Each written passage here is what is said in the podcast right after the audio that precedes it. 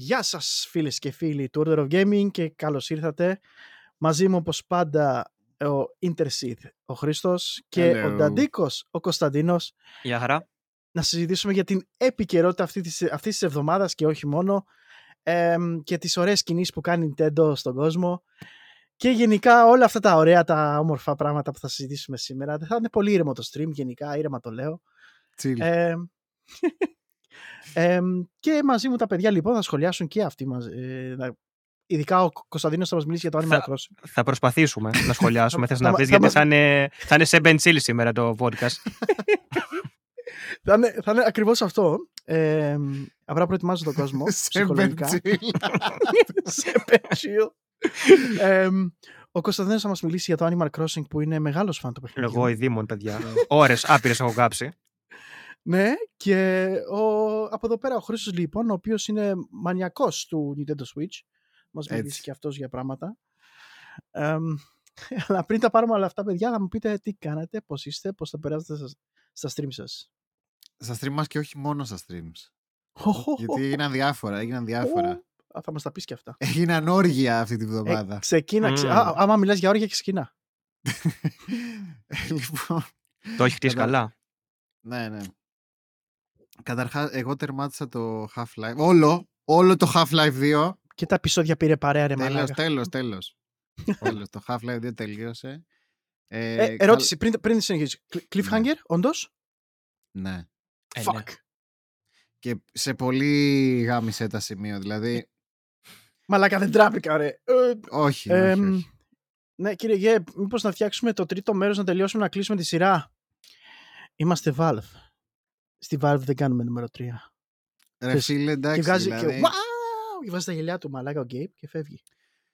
ε, αυτό που θέλω να πω είναι ότι άμα το πάρεις το Half-Life 2 σαν ε, ένα game όλα αυτά είναι ένα από τα καλύτερα παιχνίδια όλων των εποχών. Αν πάρεις το Half-Life 2 το σκέτο σαν ένα έχει κάτι to be desired γιατί ξέρεις λείπουν κάποια στοιχεία από το ένα ξέρεις που ήταν λίγο πιο horror και τέτοια αυτά μπαίνουν στα episodes Κατάλαβα, δηλαδή στα episodes έχει όλα τα στοιχεία που έλειπαν ε, από το πρώτο game ρε παιδί μου Από το 2 εννοείς, έτσι. ναι ναι ναι, Ναι, που ναι, ναι, ναι. ναι. ήθελες ρε παιδί μου και λίγο horror που είχε το ένα που δεν είχε στο 2 ε, και μετά στα χώνει όλα αυτά στα episodes και εντάξει δηλαδή αν το πάρεις σαν ένα game αυτό που δεν θυμάμαι δεν ξέρω μπορεί να το θυμάσαι εσύ είναι ότι η Valve το είχε πει εξ αρχής ότι θα, είναι, ότι θα, θα βγουν αυτά τα episodes μετά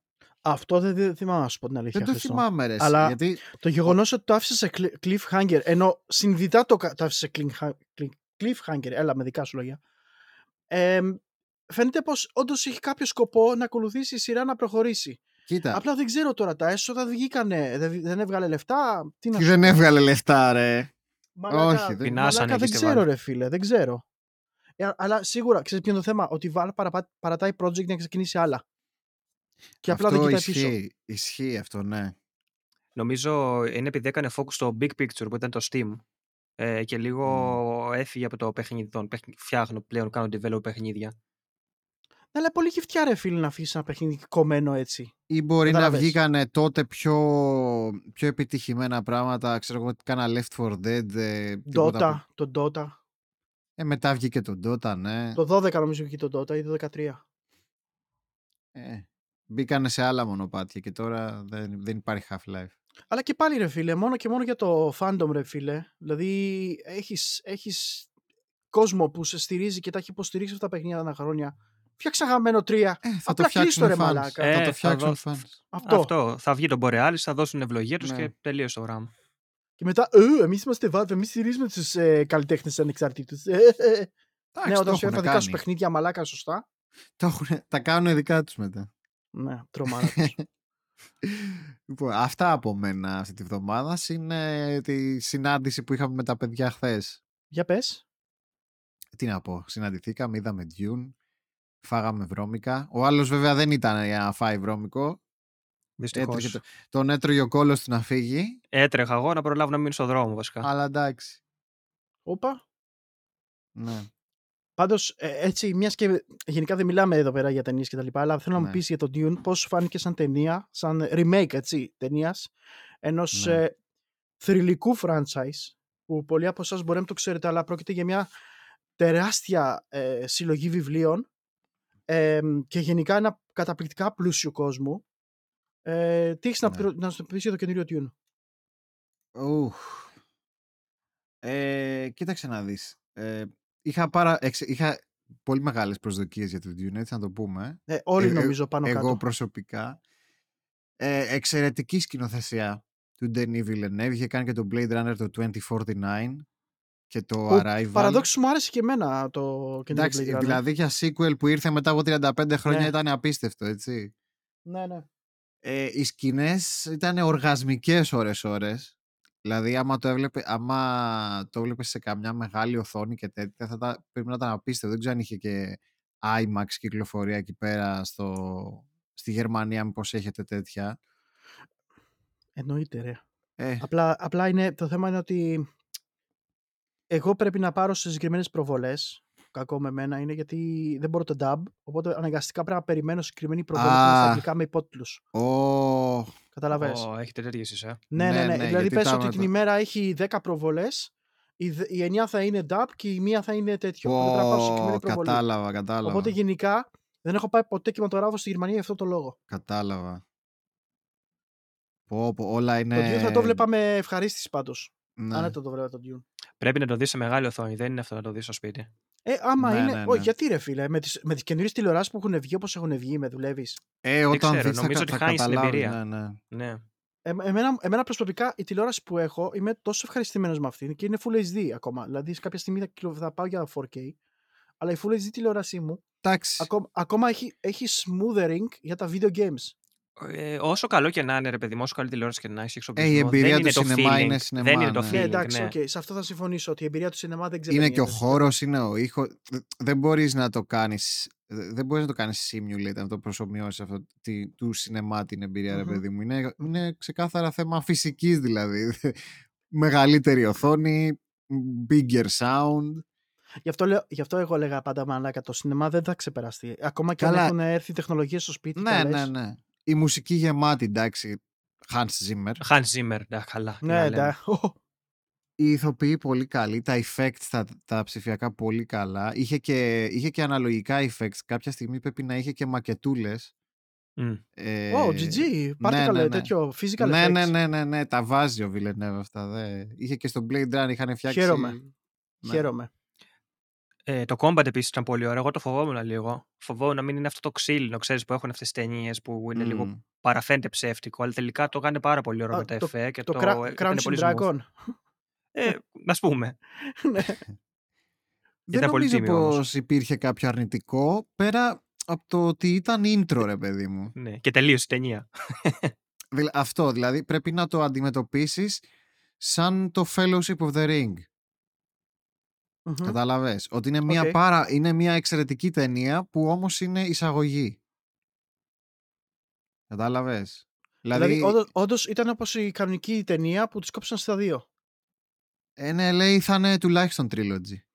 By the way, πληροφοριακά και μόνο επειδή είμαι ο fucking elder εδώ πέρα, όταν είδα πρώτη φορά το Dune ήταν σε δύο κασέτες. Δύο του, VHS. τέτοιου λες, του, του David Lynch. Ναι, ναι. Δύο Μμ. VHS ήτανε. Να σου πω κάτι. Τότε το είχαν κατακράξει του David Lynch στο Dune. Γιατί; Μα μου άρεσε πάρα πολύ. Ε, και μου ότι, ότι ήταν, ότι ήταν για τον Μπούτσο και τα λοιπά και μαλακίες, ότι είχε βάλει το, το Sting, ε, τα παίζει, και το θυμάσαι και ότι, είχε- ότι είχε το Sting. Ναι. Ε, Μαλακίες λεπτομέρειες που έχω προσέχει ο την κόσμος, εντύπωση μαλάκα. ότι βλέποντας, εσύ που δηλαδή που το έχεις δει και το original, εντάξει, εκεί ο πρωταγωνιστής ήταν για τον μπούτσο, έτσι, να το πούμε αυτό. Ο τέτοιος. Ε, που έπαιζες στο Sex and the πριγκιπάς. City μετά, ναι, ναι, ναι. Ναι, ναι, ναι. Οκ, συμφωνώ.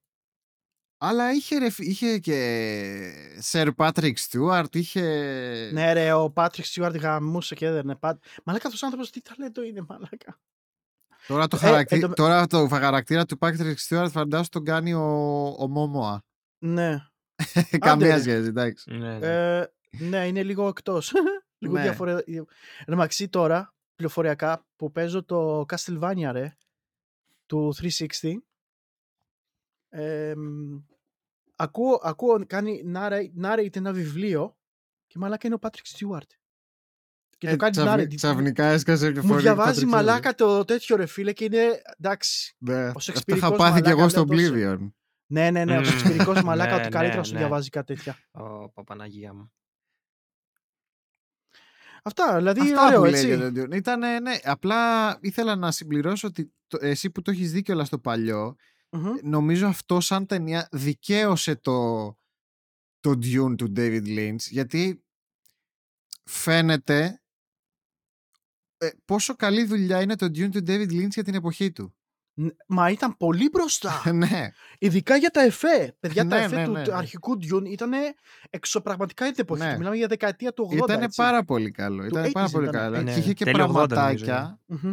είχε και πραγματάκια που δεν είχε τώρα. Ας πούμε, ας πούμε τους, τους Harkonnen, τους κακούς, Μμμ. ο David Lynch τους είχε κάνει απίστευτα συχαμερούς. Ναι, ρε, το θυμάμαι. Τώρα τους ήταν είχαν πολύ κάνει sleazy. πολύ tone down. Ας πούμε. Μα είχε, είχε, νο- είχε λόγο που ήταν έτσι sleazy. ναι, μαλάκα, μα πως έτσι τέτοιο. ήταν. Μα έτσι ήταν στα βιβλία οι, οι Harkonnen. Ήταν συχαμεροί. Εδώ τους εί- Ναι, είχε ναι. λίγο... Πολύ perver- perverted. Ναι, ναι, ναι. Ήταν λίγο kill zone empire η φάση. Μμμ. Μμμ. Αλλά είχε νόημα. Είχε, λό- υπήρχε λόγος που ήταν έτσι. Καταλάβες αυτό τι θέλω Ναι. να πω. Μμμ. Ότι γι' αυτό το λόγο ή- ήταν αυτή η χασιάρα, αυτή η μαλάκα η... Εν Και τω με τίλα, μεταξύ, τώρα. Καλά, τώρα αυτά είναι παλιατζούρε για τους πολύ παλιούς. Ε, εννοείται, εννοείται ότι κάβλωσα και έβαλα τις Westwood τα strategy έτσι, να, τα, να τα θυμηθώ έτσι. Ε, καλά. Τα, τα Dune μαλάκα. By the way, ε, νομίζω ήταν το τρίτο καλύτερο παιχνίδι του πατέρα μου. Στο PlayStation 1 έπαιζε Dune. το, α, το παλιό παλιό. Ναι, κιόλας. ναι, ναι. Α, Ναι, ναι, έπαι- το, το λέω είναι αυτό. Ο πατέρας μου Ναι. μεγάλος στρατε, στρατιζάκιας, έτσι. Lords of Είναι the τη- Realm. Είναι της Dune. Westwood τα τέτοια. Της Command and Westwood, του Red Conquer, ναι. Alert και το Command and Conquer. Έτσι. Οπότε είναι, είναι σαν σκιναρισμένα ε, Command and Conquer Ναι, ναι, ναι. με Dune setting. Πολύ, πολύ solid ε, strategy games. Πολύ solid. Μμμ. Και δεν τους φαινόντουσαν γιατί, ξέρεις, λέγεις ότι είναι based on, a, based on a movie, ξέρω εγώ. Αλλά φίλε, έχει πο- πολύ ωραίο gameplay. Κα- και έχουν και τόσο lore εντωμεταξύ που έχεις units για τα πάντα. Ξέρεις, δηλαδή ε, πραγματικά δεν χρειάζεται να φανταστούν, κα- Όχι. δεν χρειάζεται να κάνουν να κάνουν add μόνοι τους τίποτα. Υπήρχαν Ναι, ναι, όλα ναι, ναι. ήδη, όλα έτοιμα, ξέρω εγώ. Όλα εκεί ήταν. Σωστά. Αυτά. Ωραία. Καλή πούμε, ταινία Dune για όσοι είστε φαν των sci-fi και ειδικά με deep story και lore. Ε, πηγαίνετε τσεκάρετε το. Νομίζω ήταν εύκολα ένα οχτάρι στα δέκα. Ωραία. Χαίρομαι γι' αυτό. Γιατί και εγώ φοβόμουν να σου πω την αλήθεια για, το, για την ταινία. Ε, και ήλπιζα ότι θα, ξέρεις, θα βγει πάρα πολύ καλή και Κάπου εκεί του βάλει νομίζω και στο IMDb. 8, κόμμα κάτι. Okay. Fascinating. Άρα όταν είδα εγώ το σκουλίκι ανατρίχιασα. Με πήδα πέρασε ρίγος από πάνω μέχρι κάτω. Και το τι σκουλίκι, δεν το... το σκουλίκι ήταν- παιδιά, έβλεπα τέτοιο εφιάλτες μαλάκα το, όταν το είχα πρωτοδεί. Legit μαλάκα με πιτσιρικάς. Και βλέπα μαλάκα εφιάλτες φίλε. Θα πάθει κοκομπλόκο. Το σκουλίκι νομίζω ότι τώρα πρώτη φορά το είδαμε όπως θα έπρεπε να είναι. Αυτό, ναι, αυτό. Ναι, Τό- ναι, τότε ναι. ήταν πολύ τέτοιο particle effect. Μμ. Οπότε ήταν, ξέρεις, πολύ... τεχνη- Αλλά και πάλι ήταν για την Και εποχή πάλι, του μαλάκα ναι, ήταν ναι. πολύ καλό. ρε Μια φίλε. χαρά ήταν. Δηλαδή, φαντάσου ότι μου δημιούργησε φόβους και συνέστημα αυτό το που όλοι δι- λέγανε για το σκουλίκι αυτά. Μμ. Ξέρεις ότι πρέπει να κάνεις ησυχία και αυτό. Ήταν πολύ ωραία λεπτομέρεια. Τέλος πάντων, αυτό είναι για την ταινία. Να μην μακρηγορούμε για το Dune. Τσεκάρετε το ώστε- όσοι σας ενδιαφέρει και φοβόσασταν για το παλιό και είστε φαν του παλιού ή του lore ή των βιβλίων. Ε, Κωνσταντίνε, εσύ πες μας τώρα. Τι έκανες μέσα στη εβδομάδα. Εγώ, ναι. Ε, και Εγώ, εγώ τερμάτισα το In Sound Mind, που σας έλεγα ότι στο περασμένο επεισόδιο. Ε, και αυτή τη βδομάδα έλαβα μέρος και τα γενέθλια του καναλιού. Είναι δύο χρόνια που έχω ανοίξει το Οπ. κανάλι. Πε, πες μας γι' αυτό, γιατί εγώ ήμουν Ε, εκεί. I was there. Εσύ πρόλαβες λι- ένα κομμάτι από την παράνοια που υπήρξε, που συνέβη την, την Πέμπτη. Ε, εντάξει, παιδιά, τι να σου πω, ό,τι και να πω είναι λίγο. Ήταν ένα, μια παραφροσύνη, το είχα δηλώσει εξ αρχής. Λέω, ετοιμαστείτε, λέω σήμερα να ζήσουμε κάτι άλλο. Ε, και πραγματικά από την ώρα που άνοιξα μέχρι και μία ώρα μετά, ας πούμε την πρώτη ώρα, δεν προλάβαινε να πω τίποτα, να μιλήσω. Έπεφταν ε, ε, Swab βροχή, χαμός γινόταν. Δεν μπορούσα να μιλήσω. Απλά έπαιζε το ήχο, ο ήχος στο Swab, μία ώρα. Οπότε θα, θα ακούγαμε μαλάκα στο δικό μου stream Castlevania όλη την ώρα. ρε. Ε, είχαν πάθει εγκεφαλικό τα παιδιά. Είχαμε σκάσει τα γέλια, το τι βλακίες λέγαμε. Εντάξει, ήταν πραγματικά κάτι το οποίο εύχομαι να το. ότι πρέπει να το βιώσουν όλοι, νομίζω. Ε, ήταν κάτι απίστευτο. Δεν- Είναι ένα αντικατάστατο αυτό που πήρα, ας πούμε, ε, στο γενέθλιο stream. Ε, και μακάρι να ακολουθήσουν και τέτοια, τέτοια πράγματα και, και μετέπειτα δηλαδή. Μμ. Εγώ εκείνη την ώρα streamer εντωμεταξύ και μου ήρθε sub gift από ένα φίλο του Κωνσταντίνου. Από, ναι. ναι, ναι. Το μισό, Τι αυτή, τη έγινε; στιγμή, αυτή τη στιγμή το μισό μου κανάλι είναι, Ναι, είναι είναι- Subbers. ναι, ναι, ναι. Πω. και Εγώ μπήκα πρέπει να μετά- πήρα δύο μήνες, by the way. Ίσα στο τέλος, πρέπει- δεν, δεν θυμάμαι, πρέπει στο τέλος λίγο να είδα. Δεν θυμάμαι. Πες μας και εσύ, Σεμ. Α, ναι, εγώ. Το ξέχασα τελείως ότι είμαι κι εγώ. Ε, ότι δεν έχω πει. ε, εγώ, περιπέτειες κάλτσας. Φτάναμε προς το τέλος επιτέλους. Κάψαμε ένα stream, ε, προσπαθούσαμε να, να σώσουμε μια σουσουράδα. Την καταφέραμε. και μας έμειναν, ε, άλλη μία με- έμεινε. Αλλά τι κάναμε ένα stream ολόκληρο έψαχνα πράγματα, ρε. Δηλαδή όπλα, armors, ξέρεις. Από εδώ και από εκεί, λίγα, λίγο HP και αυτά. Γιατί ήμουνα, ουσιαστικά ήμουνα με το, με το σουγιά προς το τέλος του παιχνιδιού ρε μαλάκα γιατί δεν- πέθαινα συνέχεια. Οπότε έκανα λίγο backtrack. Ε, έκανα ένα stream backtrack ρε παιδί μου πάνω κάτω για να τα καλύψω και είμαστε έτοιμοι για το επόμενο stream να το τερματίσουμε πλέον. Λογικά θα είναι το τελευταίο του, της περιπέτειας Κάλτσας. The Legend of Kaltsa. ε, a, Ka- a, Kaltsa, a Kaltsa to the past. Έτσι. Και πώς το λένε, και ξεκινάμε την επόμενη επιτέλους πρώτη φορά με την καινούρια Capture Card. Ξεκινάμε το Sons of Time. Να δούμε και Άντε, πώς θα ρε. πάει αυτό. Ναι, ναι. Θέλω να το δω γιατί δεν έχω παίξει το Gamecube και Ποια- θέλω να δω την ποια- έκδοση του Του Gamecube. Gamecube. την Του έκδοση. Gamecube, ναι, ναι. Έχω και το PlayStation 2, αλλά επειδή έχω το ανταπτοράκι για το Wii και έχω το Wii το συμβατό με το Gamecube και controller του Gamecube Original, οπότε λέω fuck, Απλά Why ξέρεις not? ποια είναι η μαλακία με αυτά, ε; ποια ρε; με τις, σε αυτά τα παιχνίδια εκείνης της εποχής όταν θα παίζεις την κονσόλο έκδοση η μαλακία είναι 30 fps. Δεν με πειράζει καθόλου αυτό. Έχω το έχω συνηθίσει, το έχω ξαναπεί. Επειδή όντως έχω μάθει και έχω μεγαλώσει παίζοντας 30 FPS, το έχω συνηθίσει που ακόμα και στο PC ήταν κλειδωμένο 30.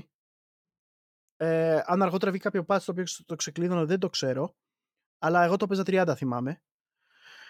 Ε, μ, εντάξει, η διαφορά του PC ήταν μόνο ότι μπορούσες να βάλεις μεγαλύτερη ανάλυση που σημαίνει ήταν πιο crispy τα Μμ. γραφικά. Αυτό. Πραγματικά ήταν αυτό. Δεν είναι καμία Ναι. απολύτως τέτοιο. Επίσης έχω πρόβλημα τώρα να τρέξω το Sons of Time στο PC. Καλά, Κάποιο ρε, λόγο. αυτά, τα τότε ports του PC είναι, δεν υπάρχουν, είναι απαράδεκτα. Και το, έχω, Μμμ. και μεταξύ το έχω, το έχω αγορασμένο στο Ubisoft, έτσι. Το έχω στο κατάστημα της Ubisoft και δεν παίζει. Ε, καλά. Ίσως κάνεις στο Good Old Games κάτι η έκδοση. δεν, έχω, δεν έχω ιδέα ρε, τι μπορώ να κάνω με αυτό. Το παράτησα και είπα ότι ξέρεις κάτι. Ε, εγώ το είχα παίξει πρώτη φορά στο PlayStation 2. Όλα τα εκείνη της εποχής, τα, ε, ε, εκείνης της, εκείνη της τριλογίας τα παιχνίδια τα έπαιξα στο PlayStation 2 εκτός το τελευταίο. Ε, και γι' αυτό το λόγο είπα θα πάρω την έκδοση του GameCube για να παίξω την έκδοση του GameCube. Αυτά. Και περιμένουμε να ξεκινάμε το επόμενο saga ας πούμε. Το οποίο μετά το τέτοιο μετά το Sons of Time, αυτό το τερματίσω, θα παίξουμε Dread, μιας και ήταν και request του, των viewers, ότι θέλουν να δουν το Dread. Metroid. Το πρώτο προσώπο. Ναι, το Metroid, ναι, ναι. Α, Όχι το συγγνώμη. Prime. Α, Judge Dredd μου ήρθε στο μυαλό, συγγνώμη. Ju- Καλά, το Judge Dredd, ε, θα, άμα παίξω, θα παίξω του Super Nintendo και του τέτοιου. Ναι, ναι. Είναι ό,τι καλύτερο, ρε. Δεν Ε, υπήρχε όχι. και ένα 3D στο PlayStation 2. Δεν, αν υπήρχε δεν το ξέρω. Ναι, ναι, είναι αυτό το πρώτο προσώπο που, που είπα. Έχει ένα πρώτο προσώπο. Εγώ δεν έχω ιδέα, by the way. Γιατί εγώ είχα- είχα παίξει μόνο τον Dread του SNES.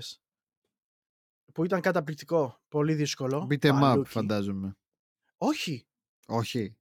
Ήταν σε φάση το Alien που έπαιξες λίγο. Θυμίζε πάρα πολύ το Alien αυτό. Α, δηλαδή με χάρτη. Ναι, ναι, ναι, ναι, ναι. ναι. Α. Κανονικά ήταν σε φάση ανέβαινες καλές ιστορίες. Άντε ρε. Έπιανε κακούς μαλάκα. Ήταν σούπερ, ρε. Ναι, αν θυμάσαι κάτι Batman, κάποια παιχνίδια που ήταν έτσι 2D. Ναι, ναι, ναι, ναι, ναι, κάπως ναι, τα έτσι, Batman. side scroller φάση. Απλά, απλά αυτό μπορούσες να κάνεις και backtrack, μπορούσες να πας σε άλλα Τι σημεία. έβγαλες ωραία κλειδιά, αυτά τα άνοιγες Batman πόρτες. τα παλιά. Μμ. Ναι, ρε. Ναι, ναι, ναι, ναι, ναι. Ήταν καταπληκτικά. Ωραί, ωραίες εποχές, αλλά πολύ simple times, ρε. Ναι. Και παιχνίδια τα οποία βγαίναν με βάση ταινίες ή κόμικ και ήταν αξιόλογα, ρε. Και μιας και είπαμε και για τα Batman, μπορούμε να αναφέρουμε και τα... το τι συνέβη αυτή τη βδομάδα. Να τα πούμε και Ναι. Για τα το αφού πιο τα πρόσφατο είπαμε. γεγονός που έγινε, που ήταν της ε, DC Fandom 2021 που έγινε πριν από λίγες ώρες, Μμμ. εμ, στο οποίο ε, δείξανε κατά κύριο λόγο ταινίες, τρέλερ των, τε- των ανερχόμενων ταινιών που θα βγάλει η DC, με τα Batman και τα λοιπά και τα λοιπά. Ε, ε, δείξανε Batman, περίμενε, εμ, Flash, νομίζω, τι άλλο; Flash είναι σειρά, έτσι.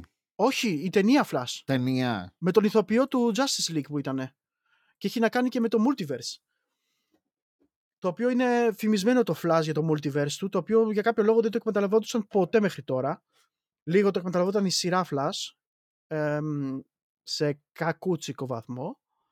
Εμ, ναι, αλλά δείξανε Black Adam, δείξανε Flash, δείξανε κάποια κομμάτια από κάποια animated ε, σειρές.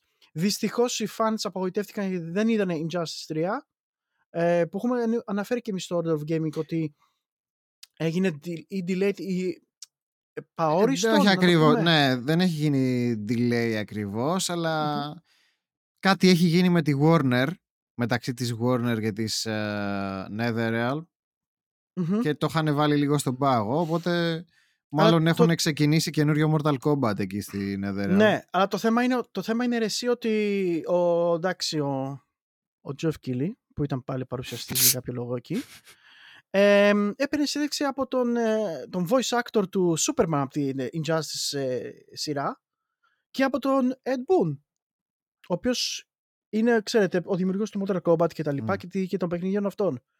Το θέμα είναι ότι, εντάξει, δεν αναφέρθηκα τίποτα. Ουσιαστικά ε, μιλάγανε για την ε, DVD, την ε, Blu-ray ταινία, animated ταινία που θα βγει σχετικά με το Injustice. Και ήταν λίγο ξενέρωτο, ξέρεις. Ε, whatever. Ε, Ότι μιλάγαμε γι' αυτό, ας πούμε. Ότι τι; Ναι, ναι εντάξει. ότι μιλάγανε γι' αυτό. Και δεν ξέρω για ποιο λόγο ο Ed Boon ήταν εκεί. Μήπως έχει να κάνει γιατί το σενάριο της, του, anim- της animated σειράς έχει να κάνει με, τις, με τα παιχνίδια. Μήπως. Δεν ξέρω. Anyways, εμ, το θέμα είναι ότι εμείς θα μιλήσουμε πιο πολύ για τα άλλα που γίνανε ε, που αναφέρθηκαν επιτέλους για τα δύο παιχνίδια της ε, ε, Warner Bros. Ε, το ένα της Rocksteady και το, και το άλλο της ε, τέτοιας, πες το Montreal, έτσι. Gotham Knight που ήταν και του Origin. Λα, με δικά σου λόγια σε, περίμενα. το Ναι, ναι, λέω. ναι, καλά τα λες, ρε. Warner Ωραία, ναι. Brothers Montreal. Μπράβο, Μμμ. για, να μην, για να μην μπερδευτώ, να το πω σωστά Μμμ. θέλω.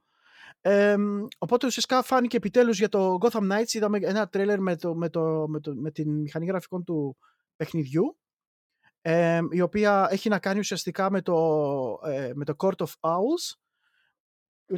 Είναι το ε, κυρίως κακή του παιχνιδιού.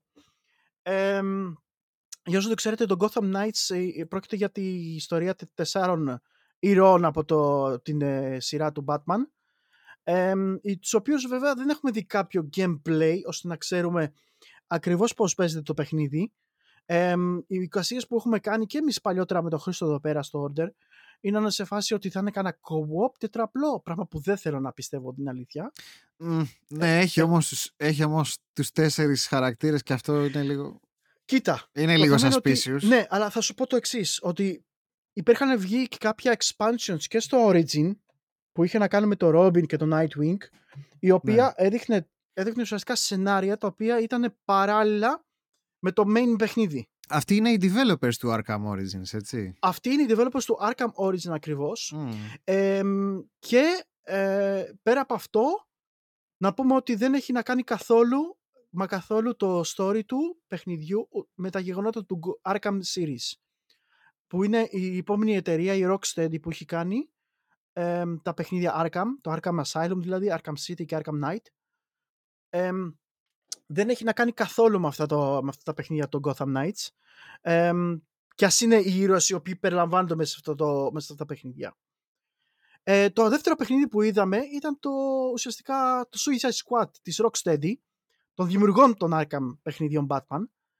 Ε, είδαμε επιτέλους και αυτό κάποια πράγματα, το story trailer του παιχνιδιού με τη in-game engine, ε, που είναι next gen πλέον, είναι official ότι είναι αποκλειστικά για PlayStation 5, Xbox Series και PC.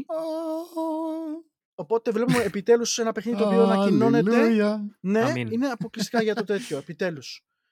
Ε, αυτό, by by the way, το Suicide Squad πρόκειται για ένα παιχνίδι, όπως είπα, το οποίο διαδραματίζεται μετά τα γεγονότα του Arkham Knight. Για όσοι έχετε παίξει το παιχνίδι.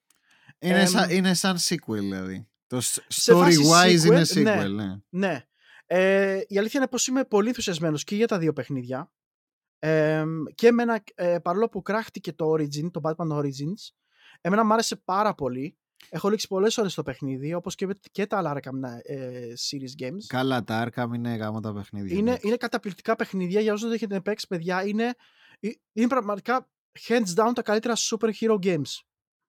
Είναι το Ναι, καλύτερο superhero game. 100%. Ναι. Νομίζω τα, έχει και σε, τα έχουν και σε sale στο Steam αυτή τη στιγμή ή μόνο το Arkham Origins ήταν. Νομίζω το Arkham Origin είναι γιατί είναι άλλη Άρα, εταιρεία ου που έχει κατώ. κάνει. Τι φάση. Απλά, απλά αν θυμάστε καλά ένα φεγγάρι, η Epic τρελάθηκε και είχε δώσει και τα τρία games Είχε Τα έχει δώσει δώσει την και τα τριλογία, Arkham. ναι. Και τα Lego. Δωρεάν. Ναι, Ναι, ναι, ναι, ναι. ναι. ναι. Α, είναι ό- Γράφτηκε όλα μόνο τα το Arkham είναι σε sale. Ναι, ναι, αλλά ναι, ναι. άμα δηλαδή δεν τα πήρατε τότε στο Epic, Είναι, Είναι είναι, ο- πραγματικά hands down τα καλύτερα παιχνίδια που μπορείτε να αγοράσετε και να ευχαριστηθείτε. Είναι Ναι, ναι, ναι. φοβερά. Παιδιά, εγώ να, σου- να σου πω, εγώ δεν, Πες. εμένα δεν μου αρέσουν οι σούπερ ήρωες, καθόλου, φανταστείτε. Ε, αυτά α, και να μην σας αρέσουν, να μην βλέπετε, να μην διαβάζετε Γαμάτα. κόμιξ, να μην βλέπετε σειρές, πρέπει να τα παίξετε, παιδιά. Ναι, εγώ ναι, εμένα ναι. δεν μου αρέσουν, πρέπει να τα παίξετε. Τα έχω παίξει και τα τρία. Ε, μην ξεχνάτε ότι τα- γενικά το Batman Arkham Asylum έθεσε νέα standard σε κάποια πράγματα στο, στα παιχνίδια αυτά, αυτού του είδους, ειδικά τα beat'em up ε, πιο καινούριας γενιάς. Ειδικά το combat system του έχει αντιγραφτεί επαόριστο μαλάκα και επί των αιώνων των αιώνων. Ε, το βλέπουμε συχνά σε πολλά παιχνίδια ε, από εκεί και πέρα, έτσι. όλα Δηλαδή, τα έχουν action καινούργια games standards. πλέον είναι Arkham, είναι Arkham, Arkham City. Combat, ναι. ναι, ναι, ναι. Είναι Arkham Combat, ξεκάθαρα. Ε, μιλάμε για φοβερό, ε, φοβερή εμπειρία στα παιχνίδι, ρε φίλε. Είναι solid.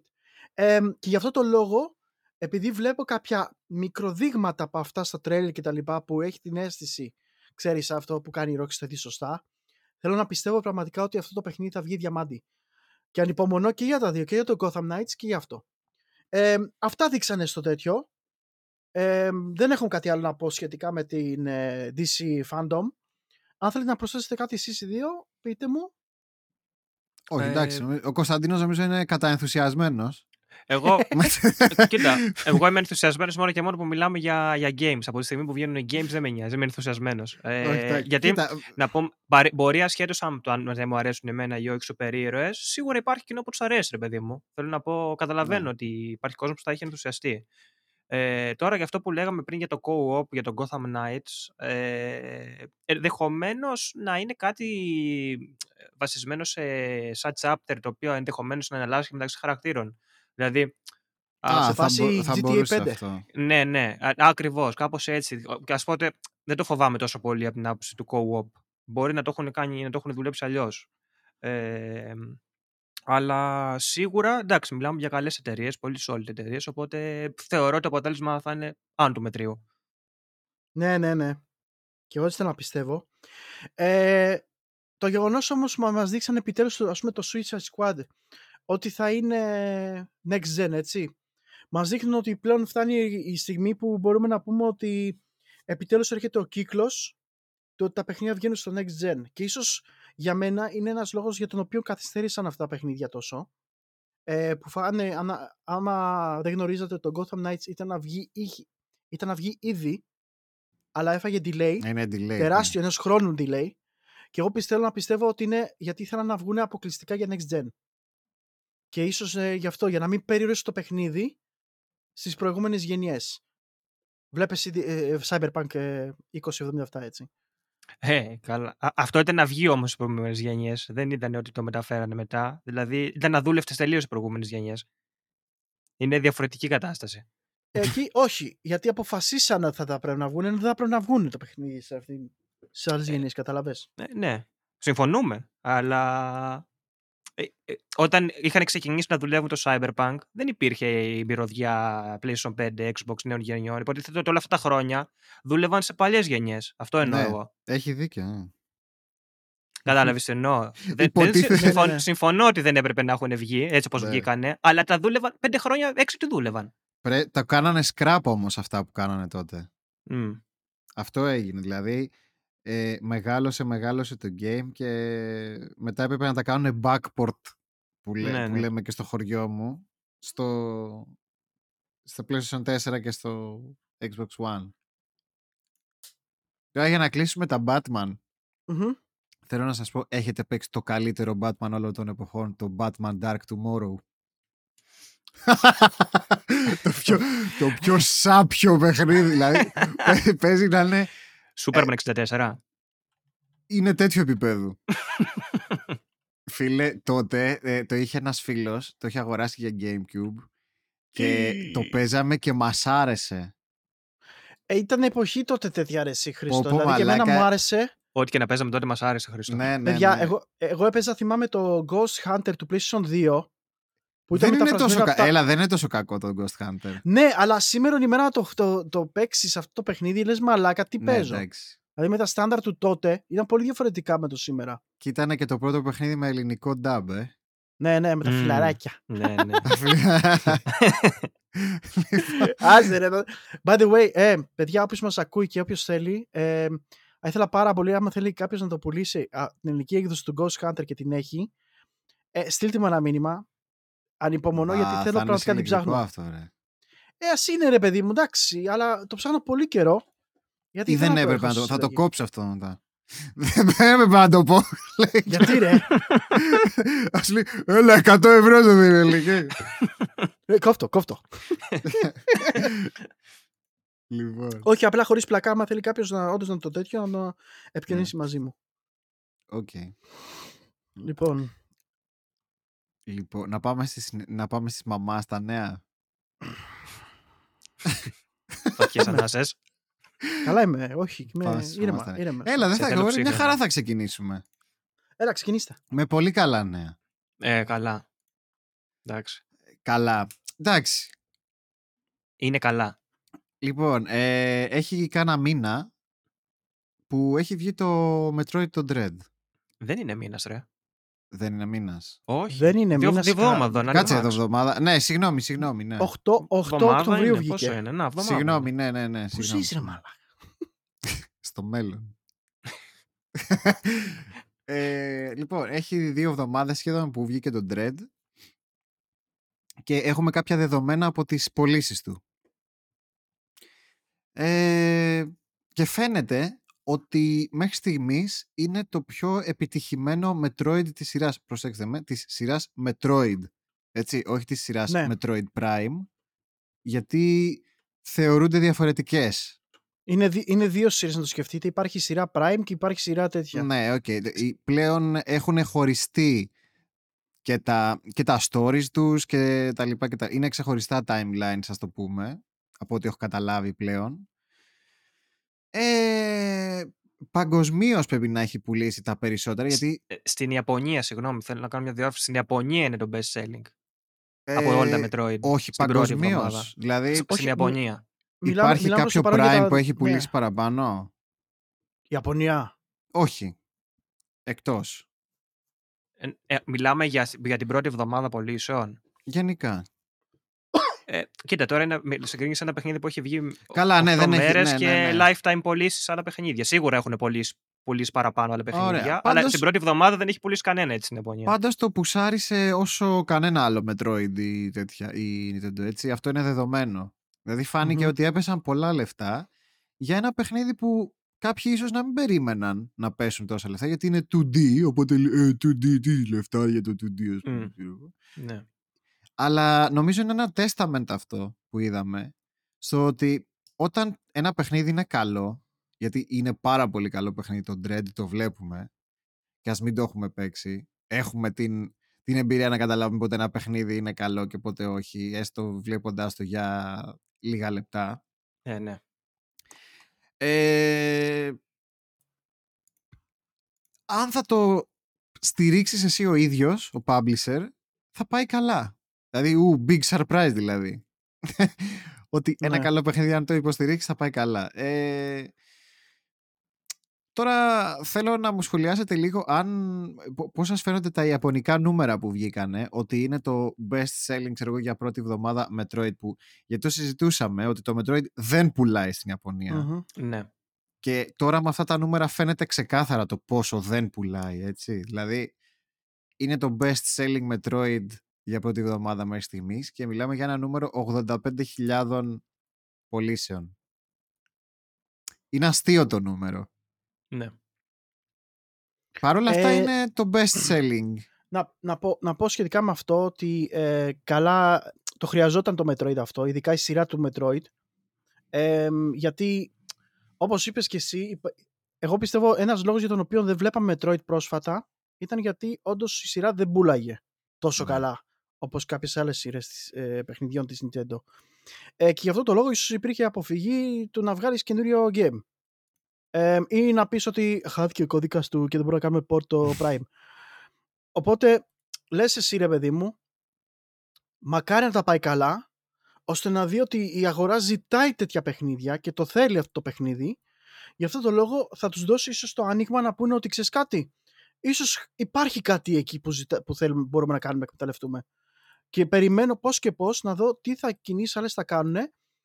Ε, γιατί πιστεύω ότι το ότι πούλησε καλά σημαίνει πως υπάρχει μεγάλη πιθανότητα να δούμε κάτι σχετικά με τη σειρά Prime. Να γίνεται πιο εντατικά. Ε, μη, μη σου πω ότι ξαφνικά θα βρεθεί τρόπος να παιχτεί το Prime Trilogy στο Switch. Να φτιαχτεί το Prime Trilogy. ε. ναι, Αυτό θα ξαφνικά έλεγα θα, κι εγώ. βρεθεί. Ναι. Αυτό Ξαφνικά θα έλεγα. φτιαχτεί, για- ενώ δεν μπορούσε, ήταν αδύνατον. αλλά Και εγώ ξαφνικά είμαι θα σχεδόν φτιαχτεί. σίγουρος ότι θα γίνει αυτό. Ναι. Ναι. Ε, ήδη έχουν πει εμέσων πλή σαφώς ότι ετοιμάζουν το Prime 1, έστω για αρχή, αλλά είναι, ξέρεις, ήδη στα σκαριά, οπότε σαν να ετοιμάζανε έδαφος. Καταλαβες. Και αυτό είχε να κάνει καθαρά ότι πώς θα τα πάει το καινούριο Dread. Άμα πάει καλά, θα το κοιτάξουμε καλύτερα. Άμα δεν πάει καλά, που γίνεται και, και λίγο τρομακτικό, γιατί αυτή η σειρά, όπως είπες, ήταν από τις ε, low σε πωλήσεις της Nintendo. Νομίζετε ότι, κα- Ναι. ότι επειδή ο κόσμος φωνάζει για το Prime και τα λοιπά, Ναι. η σειρά δεν ήταν από τις καλύτερες σε πωλήσεις σε καμία των περίπτωση. σας Για να δώσω καταλάβετε, ένα- για να ναι. καταλάβετε η... το Dread σε μία εβδομάδα πούλησε κοντά 87.000, ωραία. Πλην του Fusion και των παλιών ε, που δεν έχουμε στοιχεία, δεν έχει πουλήσει lifetime πωλήσεις κανένα άλλο τόσο πολλά. ναι. Ε, θεωρείται φοβερό νούμερο για την εποχή του, έτσι. Και για να δείτε τη διαφορά, το Dread πούλησε 85.000 στην Ιαπωνία την πρώτη εβδομάδα, έτσι. Μμμ. Και ξέρετε πόσο αγαπητό franchise είναι το Metroid. Το Ναι. Animal Crossing, το New Horizons, πούλησε ένα εκατομμύριο στην Ιαπωνία την πρώτη εβδομάδα. Μμμ. Το, καταλαβαίνετε το χάσμα που υπάρχει. Ναι. Καταλαβαίνετε γιατί λέμε ότι το Metroid δεν πουλάει στην Ιαπωνία. Μπορεί να είναι το καλύτερο νούμερο που έχει κάνει ποτέ στην Ιαπωνία, αλλά είναι τόσο μικρό. Εγώ, εγώ όμως θα σου πω το εξής παιδιά, ότι και η Ιαπωνική αγορά αλλά και η παγκόσμια αγορά έχει αλλάξει πάρα πολύ με τις εποχές. Δηλαδή πλέον δεν υπάρχει, γι' αυτό το λόγο και η Sony έχει αλλάξει τα head- headquarters της και είναι στην Αμερική και δεν είναι στην Μμμ. Ιαπωνία πλέον, γιατί οι αγορές έχουν αλλάξει πάρα πολύ. Όταν βλέπεις τα νούμερα, αυτά τα εξωφρενικά νούμερα να πουλάνε Ευρώπη και Αμερική Ναι. και στην Ιαπωνία να μένουν πάνω κάτω σταθερά, έτσι. Καλά, δεν θεωρώ Ε, ότι γιατί είναι κάποιος πιο είναι μικρή σωστός χώρα. και κάποιος είναι λάθος. Απλά υπάρχει Όχι. διαφορά κουλτούρας. Το- αυ- και κουλτούρας και αγοράς, ε, Χριστό. Δηλαδή, είναι δυνατόν ε, να, μην, να μην υποστηρίξουν μια άλλη αγορά από τη στιγμή που τα έσοδα τους θα έρθουν σε δεκαπλάσιο νούμερο. Δηλαδή, Ε, θα- εγώ εντάξει. περιμένω να δω το νούμερο του Dread από Ευρώπη και Αμερική. Ναι. Εκεί θα φανεί πώς θα πάει η σειρά. Ναι, δεν βλέπω τώρα κάποια νούμερα συγκεκριμένα να έχουν βγει για Ευρώπη και Αμερική, αλλά φαντάζομαι εν καιρό θα τα έχουμε. Ε, μέσα στη βδομάδα λογικά θα βγουν κιόλας. Μην νομίζεις ότι Ναι. θα τα αφήσουν έτσι. Φάντα, α, ειδικά μεγάλα μέσα σίγουρα ασχολούνται με αυτό. Αλλά Οπότε ναι, θα τα δούμε το σίγουρα. καταλαβαίνω αυτό που λέτε. Ναι, για κάποιο λόγο υπάρχει μεγάλο focus στην Ιαπωνική αγορά. Μην ξεχνάς είναι και Nintendo, έτσι. Δηλαδή, τι να πω, ξέρω εγώ, άμα δεν μπαινέψει στο Ε, είναι, σπίτι σου, do- θα είναι πέσει να σε full dominant πλακώσεις, Nintendo στην ξέρω. αγορά. Το είχαμε, θυμάσαι, το είχαμε, δει, το είχαμε Ναι. δει με τα νούμερα πωλήσεων ότι ήταν dominant στα top charts Ναι. της Ιαπωνίας μόνο Switch. Ε, καλά, ναι, ναι. Όλο το top 10 μόνο Switch, ναι. Κλασικά. Ήτανε, ήτανε πολύ weird, ξέρω εγώ. Αλλά ναι, άμα πουλάς Ε. αντίστοιχα και έξω, δεν δεν καταλαβαίνω γιατί να κάνεις focus μόνος σου. Αφού ξέρουμε ότι οι Ε, Ιάπωνες όχι μόνο. άμα δούνε όπλο και εξωγήινους και τέτοια δεν θα το πάει. Δεν. δεν. Τελείωσε. Και είναι και Δεν από ξέρω. ξένο developer. Ω, ω.